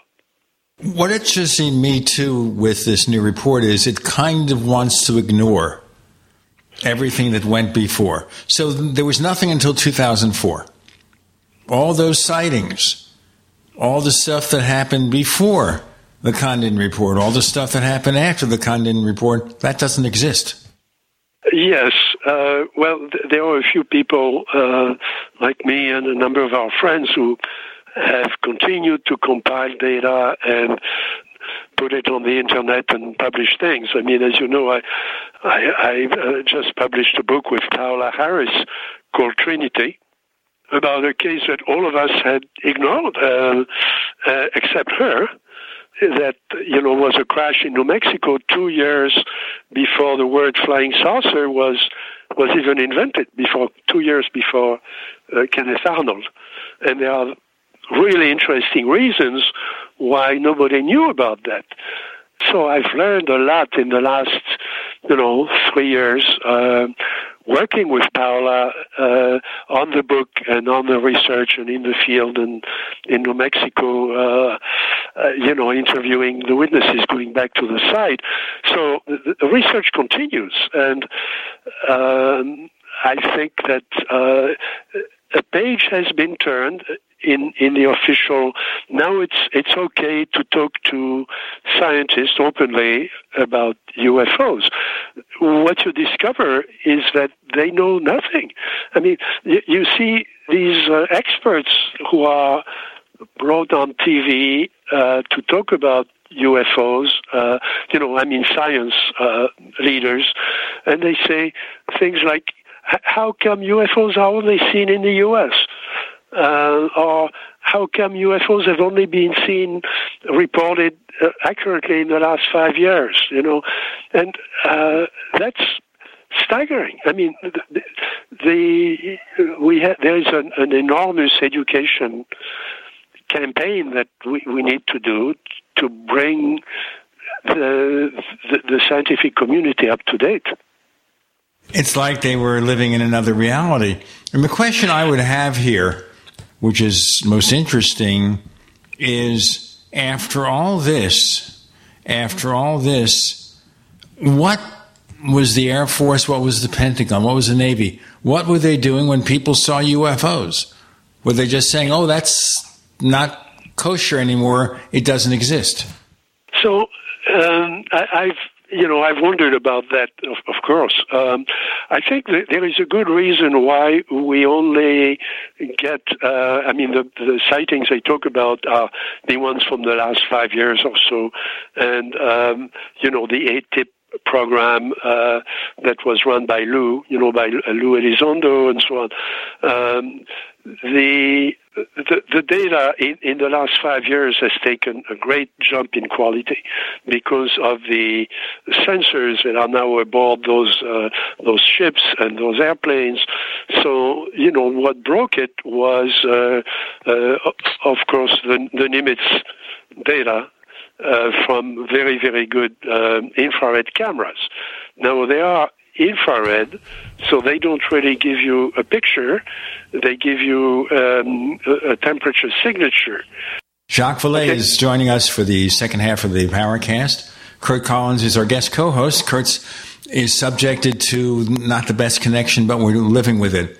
With Gene, with Jacques, and with Curt, you're in the Paracast.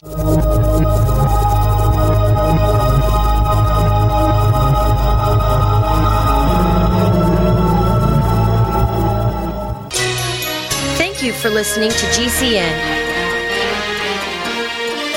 Visit GCNlive.com today. Do you need a website? Well, you can get a great deal on hosting services with Namecheap's legendary coupon code. They're offering substantial hosting discounts on shared hosting, business hosting, VPS hosting, reseller hosting, and even dedicated servers. Namecheap is preferred by millions. It's backed by a money back guarantee. Use the coupon code LEGENDARY to cash in on the special deal at namecheap.com, namecheap.com. First came Attack of the Rockoids, and it was a critically acclaimed success. And now there's The Coming of the Protectors. A former military intelligence man is contacted by a space woman in a dream, a dream that turns out to be a nightmare because evil forces on her distant planet are planning to conquer the Earth. This is gripping science fiction of the classic kind. Attack of the Rockoids and The Coming of the Protectors. Find out more at rockoids.com. That's rockoids, R O C K O I D S.com. In the last 12 months, the Federal Reserve has added over $4 trillion to their balance sheet. It's led to an explosion in financial assets. Stocks, bonds, commodities, cryptocurrencies, housing prices have all exploded higher. But the Federal Reserve can't keep this going forever. This is unsustainable. It's why you need Advantage Gold. We teach people how to own physical gold and silver the right way. Call 800 900 8000. We don't pay celebrities millions of dollars. We pass that value on to you. It's why we're number one. Call 800 900 8000 now. Speak with one of our experts and learn how. We'll send you a free gold kit and a copy of my national best selling book, The Great Devaluation. Call 800 900 8000. That's 800 900 8000. Get the best information, the best process, the best service, the best value. Call 800 900 8000 now.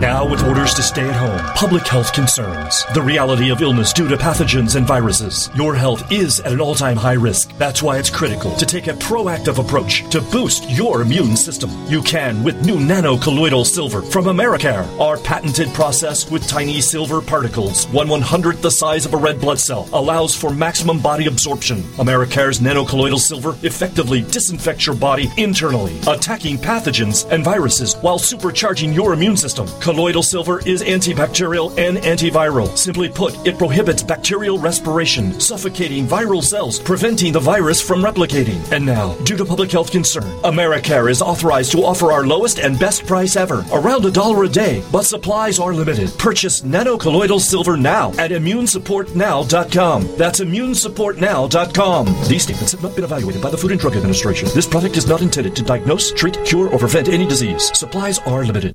Jake was in big trouble with the IRS. He owed how much? 92 thousand dollars. Ouch! The IRS left no room for Jake to breathe. They put a lien on my house, took all the money out of my bank account, took money out of my paychecks. So it was a nightmare. He needed help fast. I figured that all these companies were the same until I called Federal Tax Management. You could just tell they knew what they were talking about. Right then and there, I felt like I had some hope. Stop the liens, levies, and garnishments fast and qualify for one of several special IRS programs that could reduce or even eliminate your tax debt. So, how did it go for Jake? They did what they said they would do. They came through for me. I ended up saving an unbelievable amount. I was so jazzed. I was extremely happy. If you owe more than $10,000 in back taxes, Take Jake's advice. Give federal tax management a phone call. If they help me, they can help anybody. Call the Federal Tax Management Hotline now. 800 503 8625. 800 503 8625. 800 503 8625.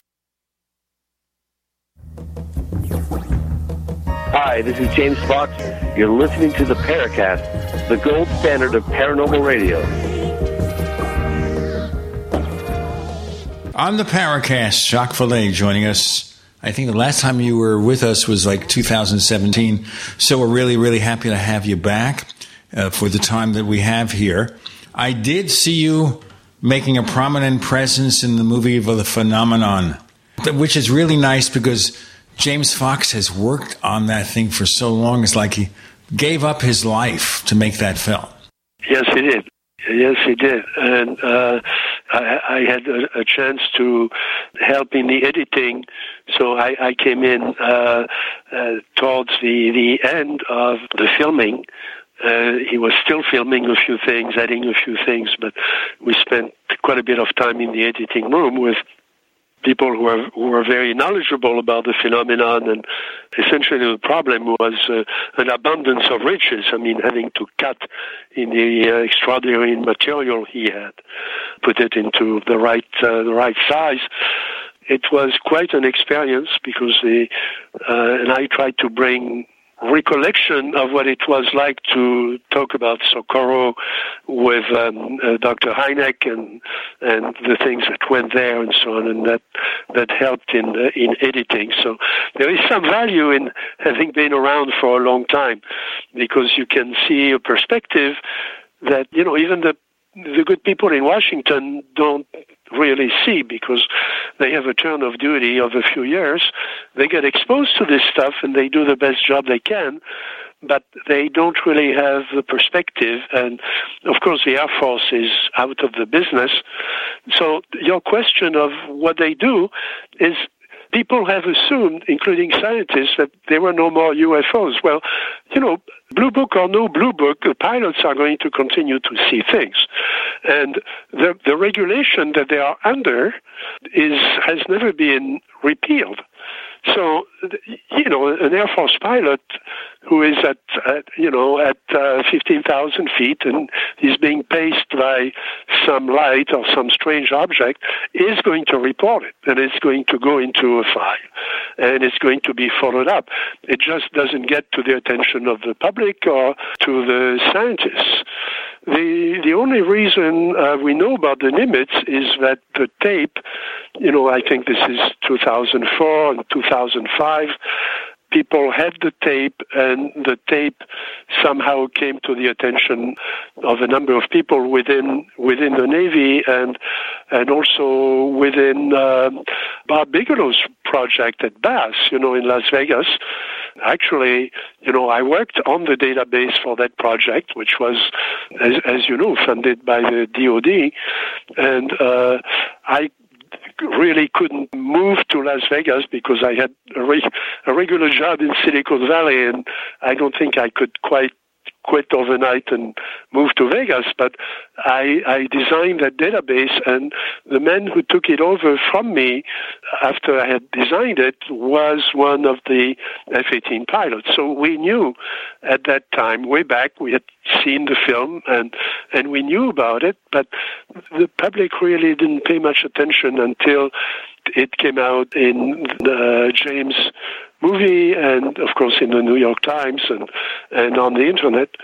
So I think the, the new interest is caused by the fact that we do have good data now that a scientist can look at, you know, good data from uh, excellent you know excellent uh, uh, equipment, and you can correlate the radar with the Raytheon uh, thermal camera. Now, I think people have jumped to conclusions a little bit too quickly. Uh, Raytheon wrote a multi-page memo to the Navy saying, "Yeah, you you have those pictures from uh, the cameras we gave you." I mean, those those are large devices, and they are under the wings of the F-18s.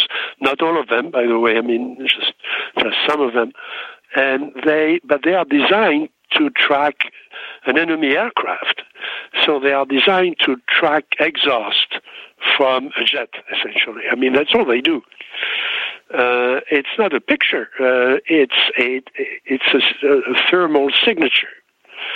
So uh, the the Raytheon uh, thing was was quite open about you know what it was. I mean, they didn't speculate about what the uh, uh, you know what the the output was, but they said be careful because you know we didn't sell you a camera. We we sold you an, a, an infrared device that is designed for a particular job, a military job, you know, a, a combat job and uh, yeah, you, it's uh, it, it, it works, but you have to correlate it with other things. So it, it's just one piece of a very complex puzzle.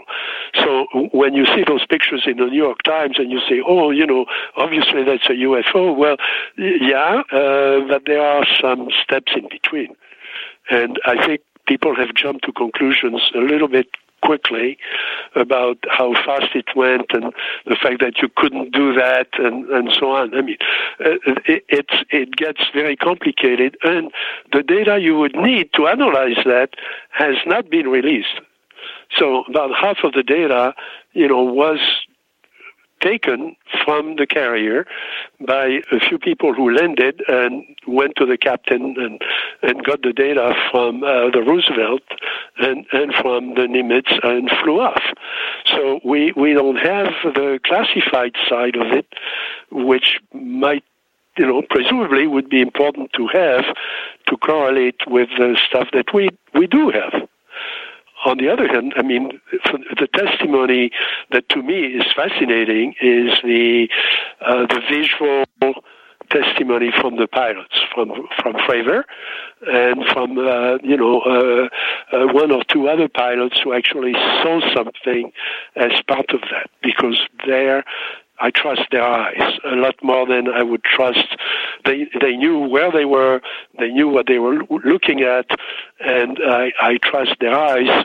These are very very experienced uh, men and women, uh, much more than I trust, uh, you know, an infrared camera, uh, which is important backup in the in the data stream, but the uh, human eye, you know, is still the best detector.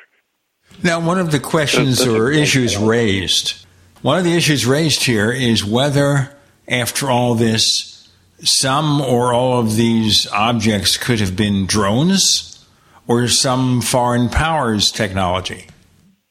So, if you if you follow, uh, which is which is hard to do, but if you follow the the technical literature on countermeasures, uh, you you encounter a number of things that have not really been brought into the equation here, uh, including um, a, uh, an, an, ability to make uh, an image appear on radar of uh, an airplane that isn't there.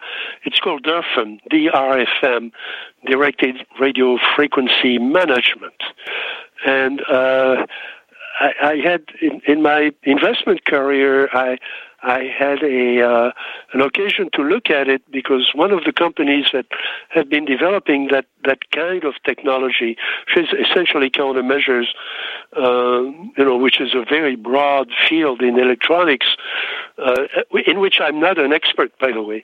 But one of those companies approached me because they wanted to spin off a, a piece of the technology that was no longer classified, and they thought it could be used by general aviation, and they were looking for somebody to to finance a startup, and they would they would give give us a technology uh, that was already pretty mundane. This was something like 20 years ago, so it's very, very mundane by now.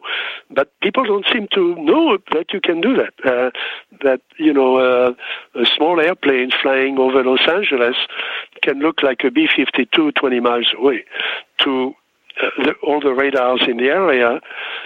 Uh, so the, the question is, uh, which I, I, I can ask a question. I, I have no idea about the answers.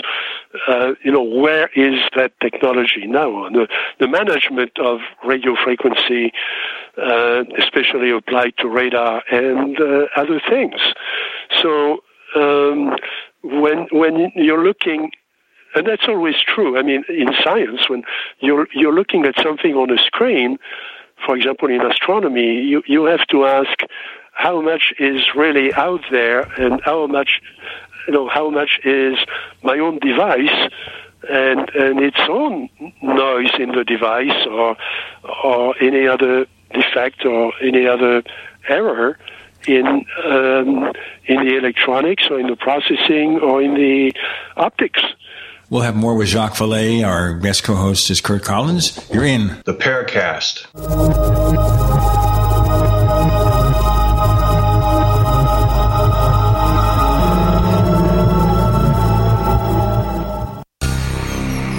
Thank you for listening to GCN. Visit GCNlive.com today. Attack of the Rockoids has been well received by critics and readers alike. It's a thrill a minute story you'll never forget. A former U.S. military intelligence officer is haunted by intense dreams about a beautiful woman pleading for his help after a terrible battle in outer space. But the dreams turn out to be true and thrust him into a telepathic love affair with a woman whose faraway planet is intent on destroying the Earth. And now the gripping tale continues in The Coming of the Protectors. It's the second book of the Rockoids trilogy, a galaxy spanning adventure that pits our hapless heroes against powerful, fanatical enemies that threaten the lives of freedom loving beings everywhere. Attack of the Rockoids and The Coming of the Protectors. Classic science fiction at its best, available now. For more details, visit rockoids.com. That's R O C K O I D S dot com. Now, with orders to stay at home, public health concerns, the reality of illness due to pathogens and viruses, your health is at an all time high risk. That's why it's critical to take a proactive approach to boost your immune system. You can with new nano colloidal silver from Americare, our patented process with tiny silver particles, one one hundredth the size of a red blood cell, allows for maximum body absorption. Americare's nano colloidal silver effectively disinfects your body internally, attacking pathogens and viruses while supercharging your immune system. Colloidal silver is antibacterial and antiviral. Simply put, it prohibits bacterial respiration, suffocating viral cells, preventing the virus from replicating. And now, due to public health concern, Americare is authorized to offer our lowest and best price ever, around a dollar a day, but supplies are limited. Purchase nanocolloidal silver now at immunesupportnow.com. That's immunesupportnow.com. These statements have not been evaluated by the Food and Drug Administration. This product is not intended to diagnose, treat, cure, or prevent any disease. Supplies are limited.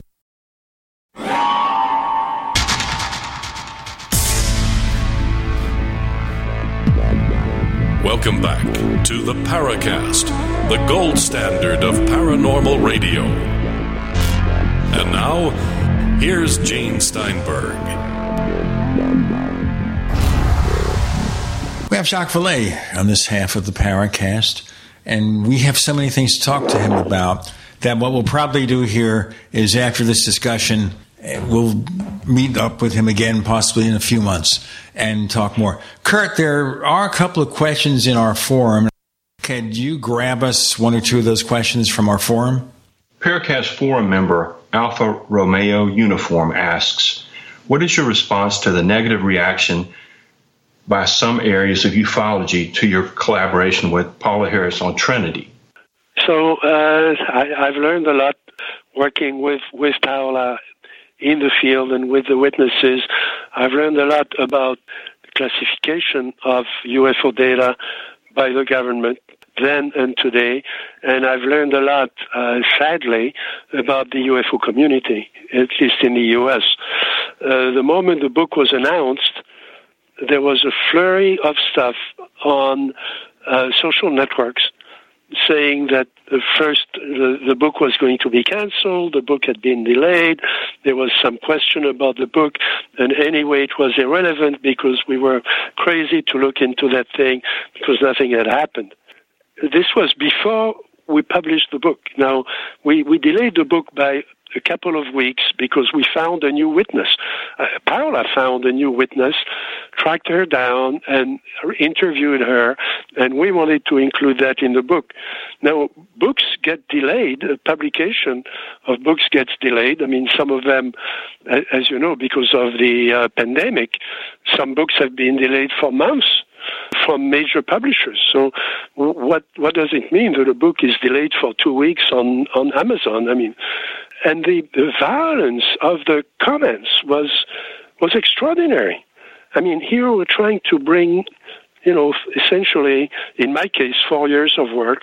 Uh, Paola had worked on that case before me for another four years or so. And people are attacking it before they've seen the information. And what does it say about the UFO community? And, and the, the attacks against Paola in particular were disgusting absolutely disgusting. So I have to confess that, and I've been attacked for that, uh, you know, rightly, that I haven't paid much, much attention to crashes. That doesn't mean that I wasn't aware of them. Of course, it would be fascinating to have, uh, you know, hard data, hard material from crashes, but in in the the days when I was working with Dr. Hynek, we we were talking to Stanton Friedman and so on, and and looking at this, but there was nothing that we could take before our colleagues in science. You know, there were stories. You know, Roswell is fascinating. Roswell is very important, but nobody saw the thing fall the witness, you know, the, the, witnesses are real and they are telling the truth, but they got to the site. They had to look for the site. For a long time, nobody was quite sure which was the right si- uh, site, if there was one or several and so on. And, and then things were recovered days later.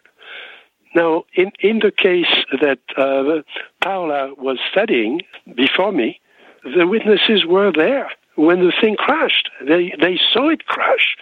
They were there, and they were there for the whole week after that. So the the case is extraordinary in the annals of uh, you know UFO crashes. Now I had become interested in crashes in New Mexico and I was already doing field work with some of my colleagues, including some of my colleagues from Stanford, because uh, the we we knew about sites where we could go and where things were recoverable. So some of the people in New Mexico who had done the work uh, invited us there, and we had access to those properties. So I, I had started to do that for a couple of years, including uh, work from um, a friend of mine who uh, unfortunately was was killed a few years ago. And we had, in fact, recovered some materials that we were taking to the lab, and we were very intrigued with how that material got there. And thus, we, we had the corroboration about the story.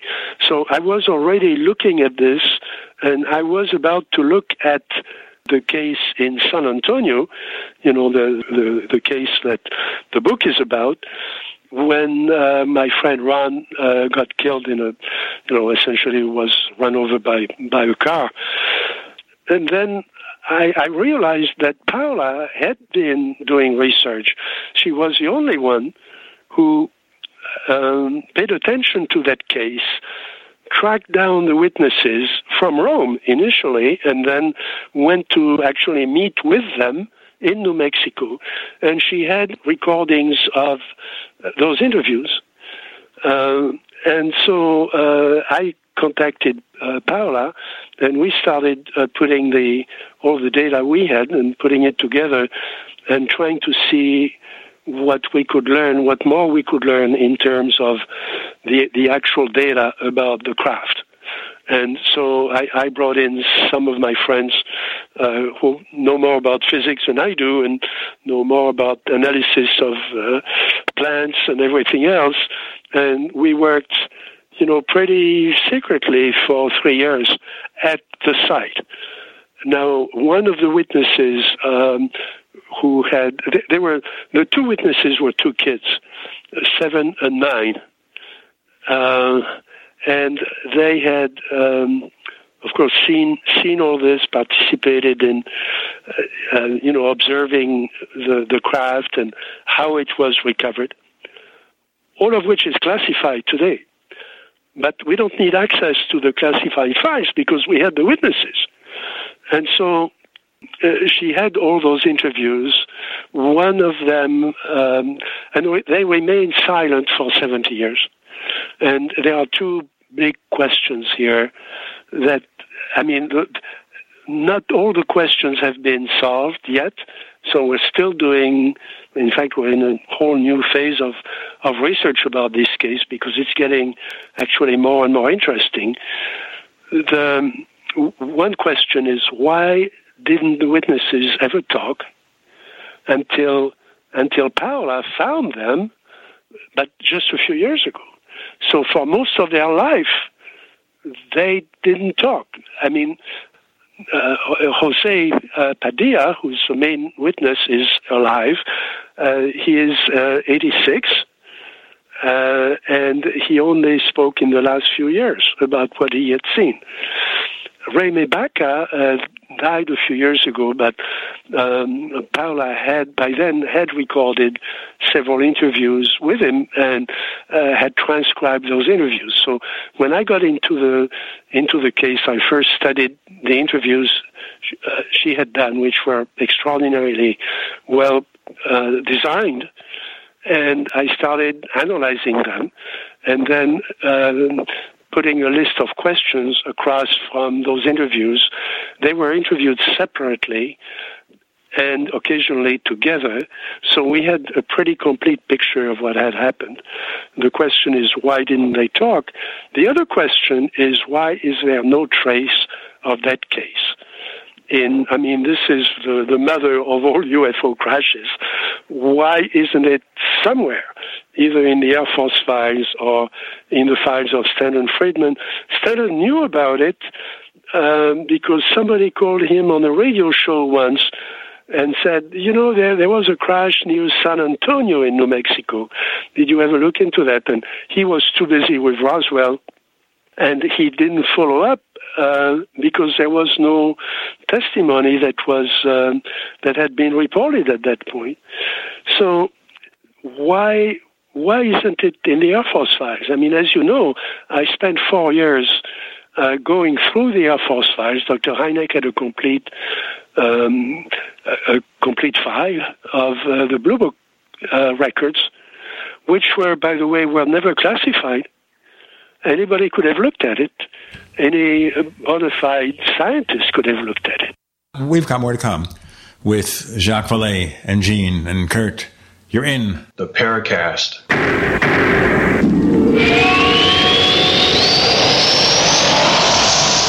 Do you need a website? Well, you can get a great deal on hosting services with Namecheap's legendary coupon code. They're offering substantial hosting discounts on shared hosting, business hosting, VPS hosting, reseller hosting, and even dedicated servers. Namecheap is preferred by millions. It's backed by a money back guarantee. Use the coupon code LEGENDARY to cash in on the special deal at namecheap.com. Namecheap.com. First came Attack of the Rockoids, and it was a critically acclaimed success. And now there's The Coming of the Protectors. A former military intelligence man is contacted by a space woman in a dream, a dream that turns out to be a nightmare because evil forces on our distant planet are planning to conquer the Earth. This is gripping science fiction of the classic kind.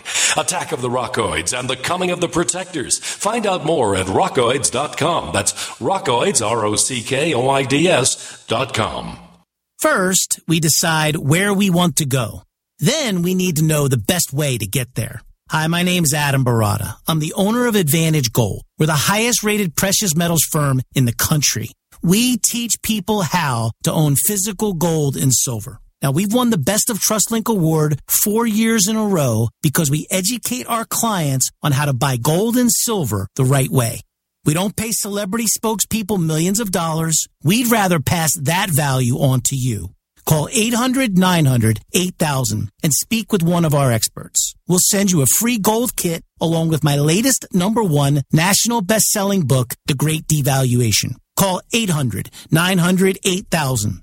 That's 800 900 8000. Get the best information, the best process, the best service, the best value. Call Advantage Gold at 800 900 8000. Call 800 900 8000.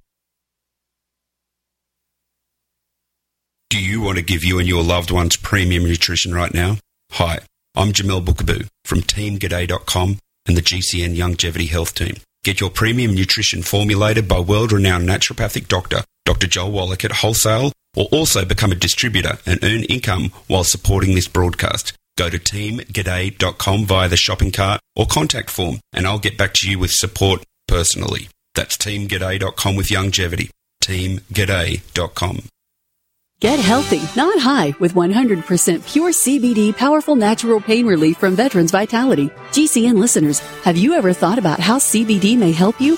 I'm sure you have heard about the many benefits of CBD. Well, here's your opportunity to try before you buy. Created by veterans and for everyone who deserves better choices, our CBD is derived from organic hemp, grown in the USA and third party tested. Veterans Vitality CBD saves you as much as 25 to 50% over our competition, and a portion of all sales is contributed to veteran nonprofits and events. Many of our customers have experienced improved quality of life, help with anxiety, PTSD, and overall well being. Our products do not contain THC. They are safe, non addictive, effective, and 100% legal. GCN listeners, get your free trial bottle of premium CBD by simply paying shipping and handling at GCNFreeCBD.com. That's GCNFreeCBD.com. Again, GCNFreeCBD.com. Offered by Veterans Vitality Premium CBD.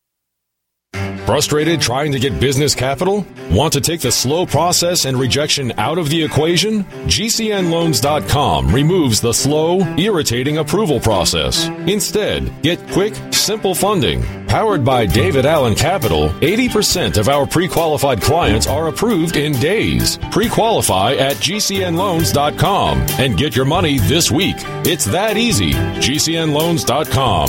That's GCNLoans.com. We'd like to hear from you. If you have a comment or question about the Paracast, send it to news at theparacast.com. That's news at theparacast.com. And don't forget to visit our famous Paracast community forums at forum.theparacast.com. Jacques Vallée is here, and we're talking about the book Trinity that he co authored with Paola Harris. After all is said and done, having communicated with these people. And then you understand, as as some of us do, that Paola Harris has had a mixed reputation in the UFO field. Do you accept this case as credible? I've worked with Paola for the last four years in on that case, and uh, her reporting is impeccable. And I think some of the, the, the, the, things and rumors and, and attacks that have been directed at her by the American UFO community, I mean, she's respected all over the world. Uh, she has worked with uh, the Secretary of Defense of Canada.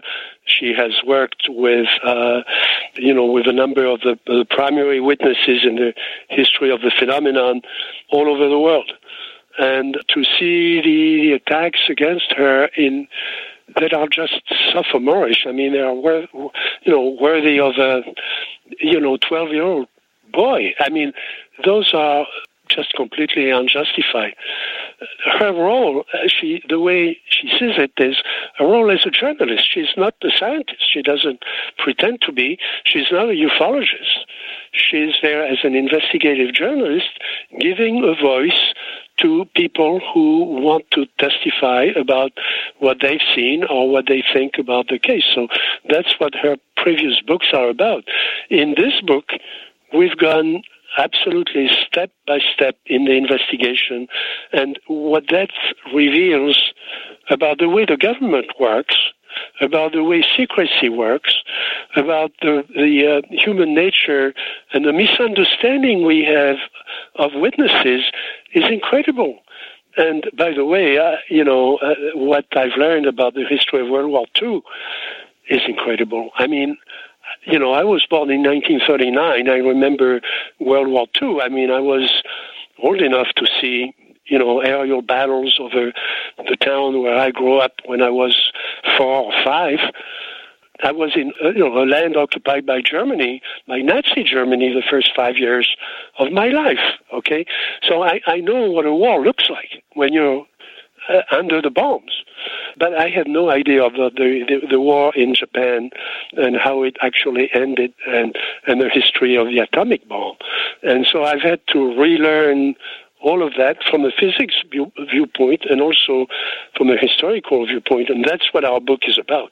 So I think people should take a, a deep breath, get the book. I mean, you can get it as an e-book. You can, you know, you can get it in an hour on on on the internet, or you can order the paperback and and get it tomorrow. It's twenty bucks or something like that, and then we'll talk. Okay, Let, let's uh, because people say, well, it's just a couple of kids. I mean, can you know? And then Paola went there and they believed the kids. I mean, can, you believe a kid? Well, um, th- those kids were very clever. They had an experience that was extraordinary. They watched the re- entire recovery by the Army. There was no Air Force, by the way. One reason it's not in the Air Force files was that there was no Air Force. There were airplanes, but they were under the Army. It was the Army Air Force. The Air Force is not going to be created until two years later. Okay, the uh, um, the uh, Roswell crash is not going to happen until two years later. Uh, the word flying saucer flying saucer doesn't exist. Okay, none of that exists. Okay, we we're in the uh, the army uh, has no procedure to recover a craft that falls from the sky like that if it's not an airplane. So they improvise every step of the way. They don't have access to the property. They have to get access to the property. A captain goes to see the father of the kids, uh, of one of the kids, and ask him permission to cut the fence because they have to to go in with a large truck with an 18 wheeler to recover the weather balloon that fell there okay? Now we we have all the we've reconstructed. Paola and I have reconstructed all the details. The one time she was mad at me was that I, I said we need to go back and we have to ask Jose what the truck looks like. She said, "Why? Why do you need to to know that? I mean, he already said there was a truck. You know, the army came in with a truck. Well, I need to know how many wheels on that truck because that will tell me the approximate weight of that object. Well, that weather balloon once you do the calculation, was weighing you know 4.5 tons or 5 tons approximately. This was no weather balloon. And then where's the propulsion system? The kids gave us great detail about the object. Three people went inside the object, including Jose Padilla, who is still alive. And we have the object that he recovered, the instrument he he recovered from inside the object. By the way, in that whole case, there is no flying saucer. The object was not a saucer. The few descriptions there are, uh, you know, show a disc. It wasn't a disc. It was what they called an avocado, the size of two large trucks put together. It was about 15 feet high. We know the dimensions quite well. And in the book, I mentioned two other cases in which there is also an oval object that has landed, although it didn't crash. One is Socorro, the other is Valensole. Socorro and Valensole were studied by governments, not by ufologists, and we have the data from uh, Project Blue Book, of course, from Dr. Hynek and and and Blue Book and the the people who were there, and I've reconstructed the Socorro case, including things that people have never seen about Socorro. Now, let's go back to the the criticism, you know, that was on the internet from our friends in the American UFO community, who said, "Well, it's two kids. You know, can't trust two kids. Uh, who knows, you know?" And well, yeah, the two kids were there. They were there because they were entrusted by their father to take care of the ranch. It's an extremely large ranch. In, you know, the way ranches can be large in New Mexico, there is cattle there. Somebody has to follow the cattle. all the men are in uniform. Able bodied men and, and women are scattered all over Europe and Japan and, and uh, you know, the five continents fighting the war. The, the war with Germany has just ended, and the war in Japan is uh, about to end. Uh, and the, the crash happens two days after the capitulation of Japan. Within 20 miles of the place where the first atom bomb has been exploded. And everybody has missed that, except for one very clever journalist, Paola Harris. Okay, so I think when people say, well, you know, that that's just another case and there is no detail, we have all the detail and we have um, material from inside.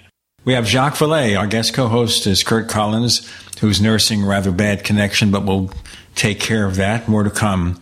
You're in the Paracast.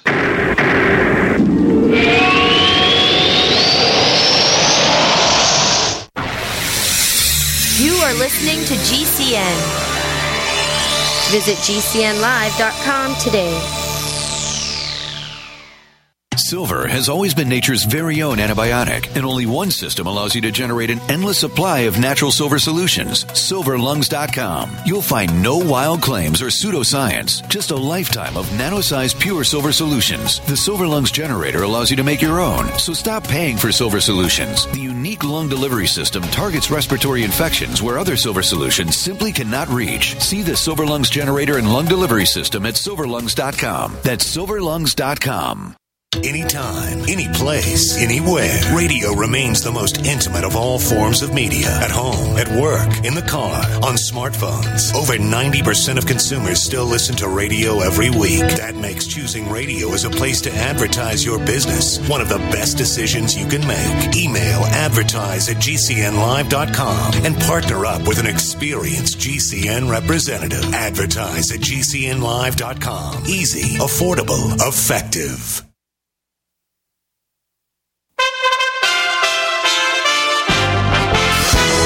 USA Radio News. I'm Brad Bernards.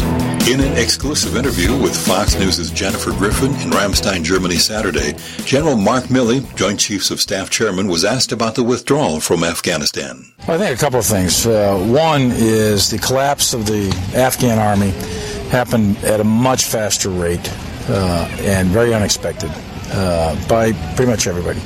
Uh, and then with that is the collapse of the Afghan government. Um, so that was definitely a surprise. A coalition of Oregon police officers and firefighters have sued Governor Kate Brown over a COVID-19 vaccine mandate for state employees. Plaintiffs seek an order declaring Executive Order number 2129 is unenforceable because it conflicts with Oregon statutes, the Oregon Constitution, and conflicts with the United States Constitution, the complaint states. This is USA Radio News. Mask mandates, state, local, and federal executive authority, and the battle to define the limits of Roe v. Wade on abortion combine to make this a very exciting time for the courts and law, according to legal expert Alan Dershowitz on Newsmax. Uh, I think the decision could signal that there is a five to four majority possible to substantially limit uh, Roe versus Wade. If there were five justices who thought that Roe versus Wade should not be limited, why would they allow the Texas statute to go into effect even for a few months? The U.S. Coast Guard said Saturday that cleanup crews are responding to a sizable oil spill in the Gulf of Mexico following Hurricane Ida. The spill, which is ongoing, appears to be coming from a source underwater at an offshore drilling lease about two miles south of Port Fourchon, Louisiana. The reported location is near the site of a miles long brown and black oil slick. This is USA Radio News. Do you have a home that you don't want anymore? We can buy it from you within 24 hours. Any home, size, or condition. For over 20 years, we've been buying homes for cash and helping homeowners sell their homes immediately with no listings or strangers walking through your home. Are you moving? Did you lose your job? Going through a divorce. Whatever the reason, if you're in a bind and you know that you need to sell your house fast, call the expert team at I Need to Sell My House Fast. We'll make you a serious cash offer to buy your home in 24 hours and let you walk away from it. No listing, no waiting. Sell any home, any size, any condition now. Call the expert team at I Need to Sell My House Fast. Make this free call now. 800 475 0092. 800 475 0092. 800 475 0092. That's 800 475 0092. Hi, this is James Fox. You're listening to the Paracast, the gold standard of paranormal radio. So we have Jacques Vallée, and we have our guest co-host Curt Collins joining us this week, and Jacques is talking about the book Trinity. Go ahead, please. So the, the book has been out in English uh, on Amazon. Uh, we could we had publishers, other publishers interested, but they couldn't bring it out until uh, early next year. So we um, we wanted to bring the book out at the same time as the Navy report, and and we did. So the book has been out for three months in English, uh, again on Amazon in paperback and ebook, so people can get it today. It's also now out in French, in um, in Spanish, and in Italian, uh, also on Amazon and there is a German uh, version being uh, translated right now. So it's going to be all over the world. The the reaction we find in other countries is actually greater than the interest in the U.S. because in the U.S., you know, everybody's in there. There isn't much of a sense of history in America. You know, America is a young country still, and uh, when you talk about Eisenhower, you're talking about you know prehistory to um, most American kids. The um, in in Europe and elsewhere, of course, people have a greater sense of, of of history. So there is intense interest in this because it's never surfaced before. Now, yes, there are two two kids were the primary witnesses. They were there. They tried to bring help to this crash. Uh, they they assumed it was an airplane. The thing came down, hit a communication tower that was controlling communication for the north north end of uh, the uh, White Sands Range. This is still within White Sands, the extended White Sands periphery, even though it's a cattle ranch. And um, so airplanes were relying on that communication tower. The object bumps into the communication tower, uh, turns it off. Essentially, the, the communication is dead, which is noticed by the control tower at Alamogordo. There is an airplane coming in, uh, which is a bomber, um, and probably a B 29 and uh, the uh, we know who the pilot was. The pilot writes a report of seeing, he is asked by the tower, uh, the control tower, to look at the communication tower and find out what's going on. So he reports that the, the tower has been damaged, and then he sees a fire in the brush. The fire comes from a a place where the object has crashed. So he describes the object and he sees two little kids on horseback next to the object. So we have corroboration that, yeah, the kids were there. Uh, they were on horse horseback. Of course, there was the, that was the best way to get into the ranch. There, there is a road, but it's going to take you three times longer to get to the ranch with the, the dirt road than it, it cutting through the landscape on horseback. So, of course. Um, he, he, reports that, and we, we know of the report. And then we, um, Paola found a, another witness who was a little girl at the time. Uh, she came in into the family later, after the two kids had grown up and gone on to their, you know, their adult life. Uh, um, uh, Mr. Padilla enrolled in the Vietnam War at 18, so he was gone by then. She was on site and can testify about all the material that had been recovered by then because the the soldiers the detachment that was sent to recover the debris from the crash couldn't pick up everything. Obviously, we're going to need more time to cover this than we have with our session with you, Jacques. Let me ask you kind of a closing question on, then we can move on to a few other things before you go. And that is, okay. after all this, we're talking about people who remember something that happened when they were very young, and they're remembering this many decades later. How accurate do you think their memories could be after all these years? So, psychologists are sort of divided about this. Of course, you know, I, I, we've we've looked, um, especially you know during the, the Bigelow studies and so on. We've talked to psychologists about the nature of human testimony and all and all that. Um, my father was an investigative judge, and uh, I saw something when I was, uh, you know, when I was a teenager, and I remember it vividly as if I was there. In the transcripts that I studied, uh, the transcripts from Paola, the, the kids go, it's very interesting. They go from the past, you know, I was there and Reme and I got on our horses and we went there, all in the preterite or, in, you know, in the past tense. And then, and then we see that and the, the, the beings are, are there. They are not looking at us. They walk in a strange way. They, they translate from one place to another. They, they talk, they shift to the present. They are there. It, it is present to them. Now, psychologists say that when we as adults try to reconstruct what happened when we were kids, those memories are tainted by, you know, by our own biases, which is true. I mean, you know, there are many things from your history. So if I were to ask you, you know, uh, how did you go to school when you were 12, you'll tell me a story. It's probably true, but you, you'll miss the details. You'll make up some of the details. Not so when you've had a traumatic. I mean, I remember it, you know, at the liberation of France, I, I remember the town where I was in being bombed by the RAF. I, I, there was no place to hide. And by then I was four, four, four and a half. You know, four and a half year old kid can can see things clearly and understand them.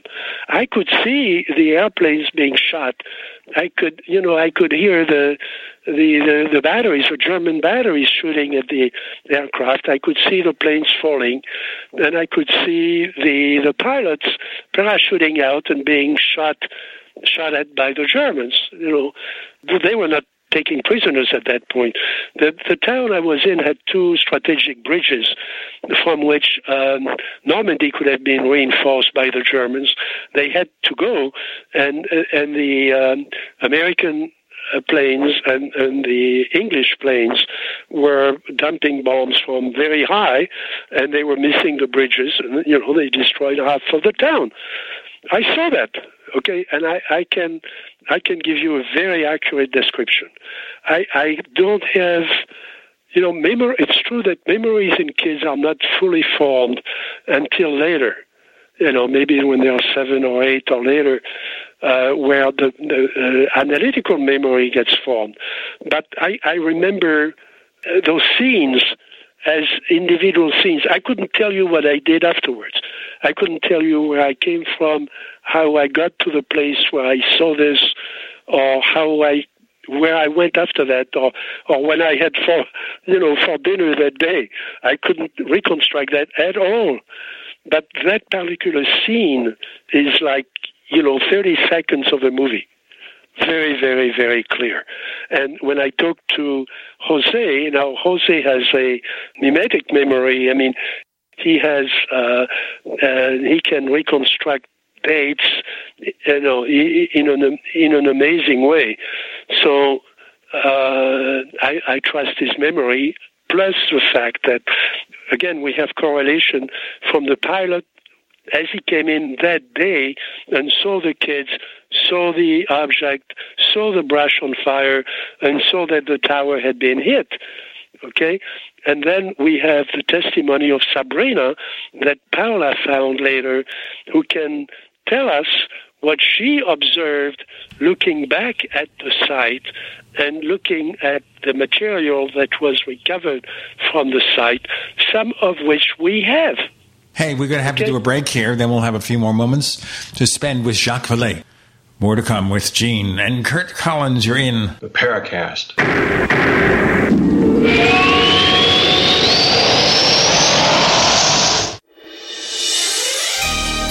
Thank you for listening to GCN. Be sure to visit GCNlive.com today. Hey, listeners. I want you to have the entire Paracast experience. So I'd like to tell you about After the Paracast. After the Paracast is an exclusive feature for subscribers to the Paracast Plus. With After the Paracast, you never know what's going to happen next. After the Paracast features color commentary, special interviews, and further conversations with Paracast guests. With Paracast Plus, you can download a very special enhanced version of the Paracast also. We do offer exclusive music, videos, and more features are coming. To get more info about subscribing, please visit theparacast.plus. Once again, theparacast.plus. Prices are just $1.50 a week, less than a cup of coffee at your local convenience store. Check out theparacast.plus to learn more about Paracast Plus. Millions of Americans are preparing for food shortages. No wonder, with increasing bizarre news headlines, water shortages, and the trucking crisis, we're seeing the early warning signs. Food shortages can happen overnight, catching you completely by surprise. That's why it makes good sense to secure some emergency food kits while you can. Emergency food that stays fresh for up to 25 years in storage, unlike grocery store food that goes bad fast. The company to trust is My Patriot Supply. We've served millions of American families in recent years. Our food kits give you over 2,000 calories a day, which is what your body needs under stress to survive. We ship fast and discreet to your door. You'll have your food within days, too, not weeks or months. Our mission is your survival, and our food could definitely be a lifesaver when the peanut butter hits the fan.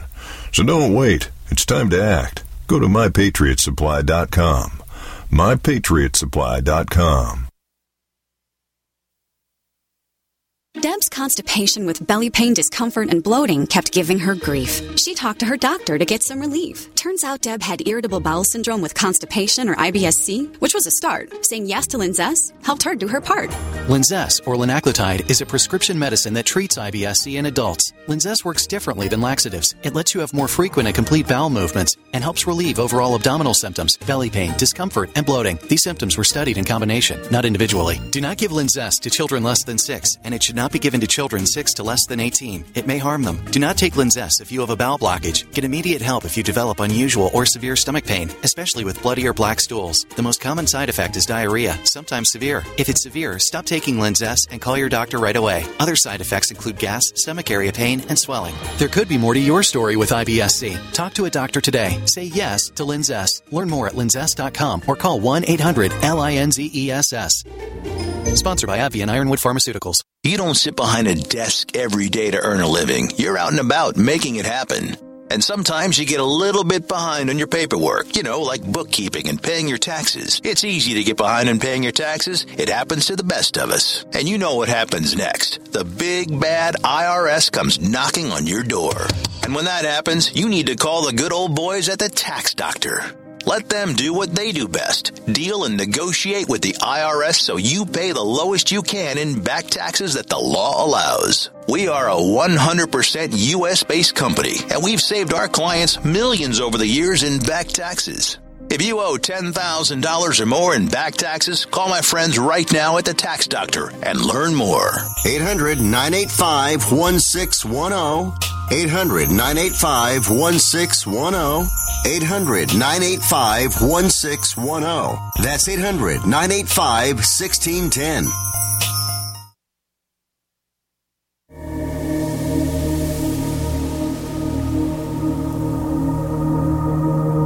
Hi, this is Tracy Torme, screenwriter producer. You're listening to Paracast, the gold standard of paranormal radio.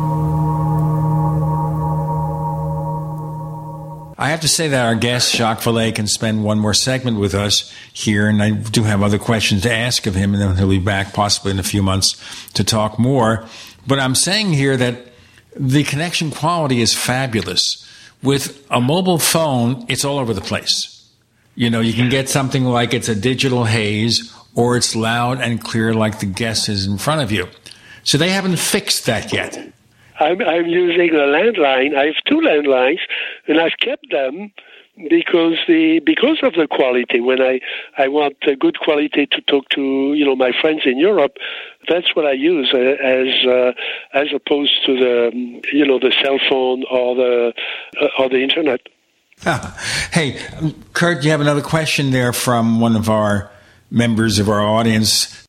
Paracast forum member Henris42 asks about the database system you created. During the contract with BAASS to the United States government, was there cooperation with the military on their cases?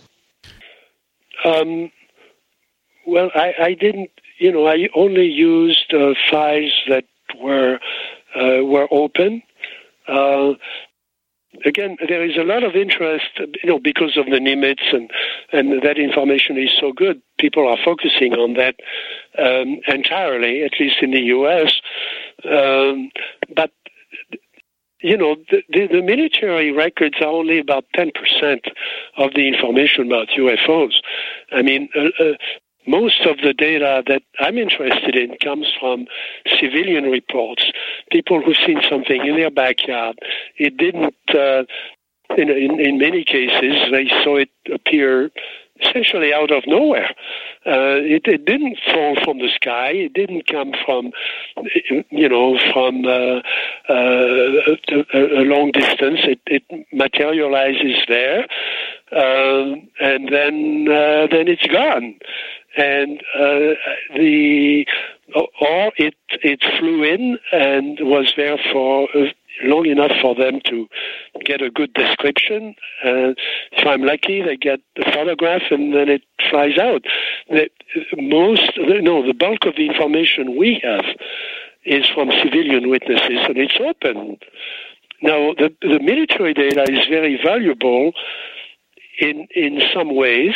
Um, it's more constrained because a pilot only sees what he can see from the cockpit. I mean, that's pretty obvious. But he has, he or she has instruments that can supplement the stuff that uh, that is not visually seen. So that's important because we have instrumental data that we're not going to get from a farmer. But the farmer knows where he is, he knows his field, he can uh, look at the traces, he can document the traces. Uh, I can go there, I don't need a special clearance, and uh, I can go there several times and I can interview the other witnesses and so on. I have access to that. So most of my data from essentially all over the world. And uh, of course, Paola has done the same thing in, in Latin America and in Italy and in Europe, in the rest of Europe. Uh, I, have done it in Russia. I've you know done it in uh, uh, South America as well, and of course in France. And uh, that's the data I've got. So that's that goes into not one database, but into what people call a data lake, where you have multiple databases um, for technical reasons, a, pilot database, which we have, by the way, with over 3,000 cases. Um, the, the, that data is in a different form because the pilot is looking at instruments and uh, compasses and so on that uh, a farmer doesn't have in front of him. So the, the data is structured slightly differently. And then the, the big problem is, of course, merging uh, all those databases. And I've got about 20 databases that I'm working on uh, in parallel. Um, of course, one of them is the Blue Book database that includes both um, military data and civilian data. And by the way, one thing people should look at in Blue Book is the Navy reports because remember this was the the Air Force intelligence, but the the uh, the, the armed forces The, the other arms, the Army and the Navy, were under instructions to report to Blue Book. So it was the focus point for the for all the military data. There are excellent um, Navy reports from ships in the Blue Book uh, database that people have been ignoring. So now that we're talking about the Navy having the upper hand in studying UFOs, maybe somebody should dig that up. Uh, there's um, hundreds of reports from the Navy.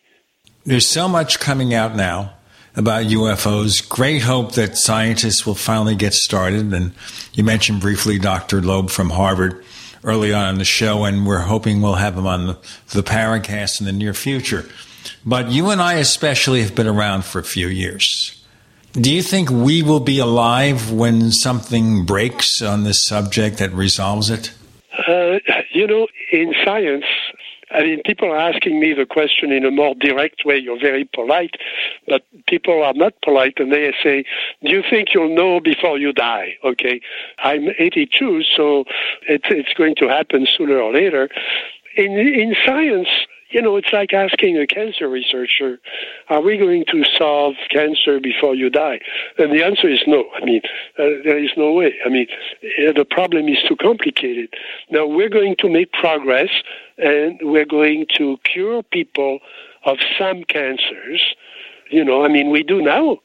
20 years ago, you we didn't. Okay, so all you can hope and I've seen that with the internet. Uh, my mentor was Paul Baran of RAND Corporation, uh, who invented packet switching, which is essentially the way the internet works. And he never patented it because he was working on, on a government contract when, when he invented it and uh, so it's it's open, and which is why we have the internet today, the way the way it works. And, um, you know, I asked him that question, you know, where do we go and how do you see your contribution? And he said, he was very modest man. Most people don't know that he was maybe not the father, but the grandfather of the internet. And he said, all you can do is, it's like building a, a cathedral. All you can do is bring one more stone if you're a scientist, you know, don't don't let it go to your head. I mean, all you do is bring one more stone. Hey, Jacques, tell our listeners if they want to know more about what you do, where can they check you out?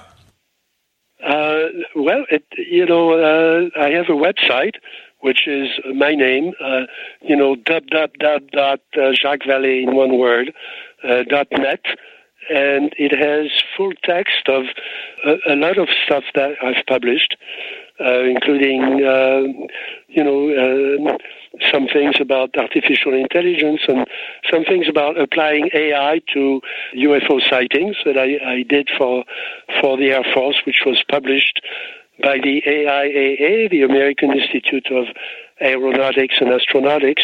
People are saying we should apply AI to UFO cases. Well, that that paper dates from 1985, and everybody has has forgotten it, but uh, it's there. We'll check that place, jacquesvallée.net. Yeah, well, it's easy to check. It's you know, it's free. That's it. Uh, people should get the book also before they say stupid things any you know anymore.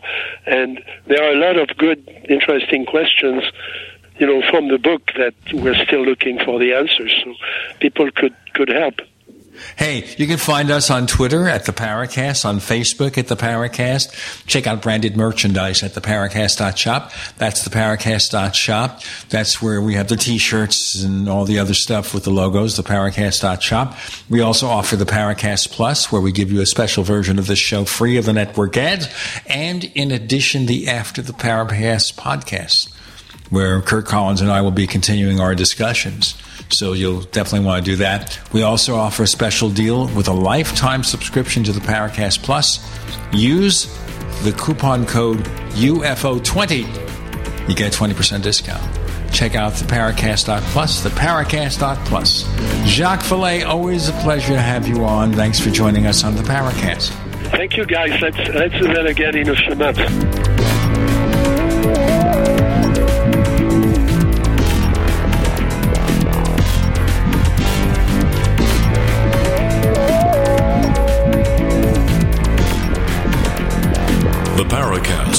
few months. Steinberg is a copyrighted presentation of Making the Impossible Incorporated. Tune in next week for a new adventure in the Paracast.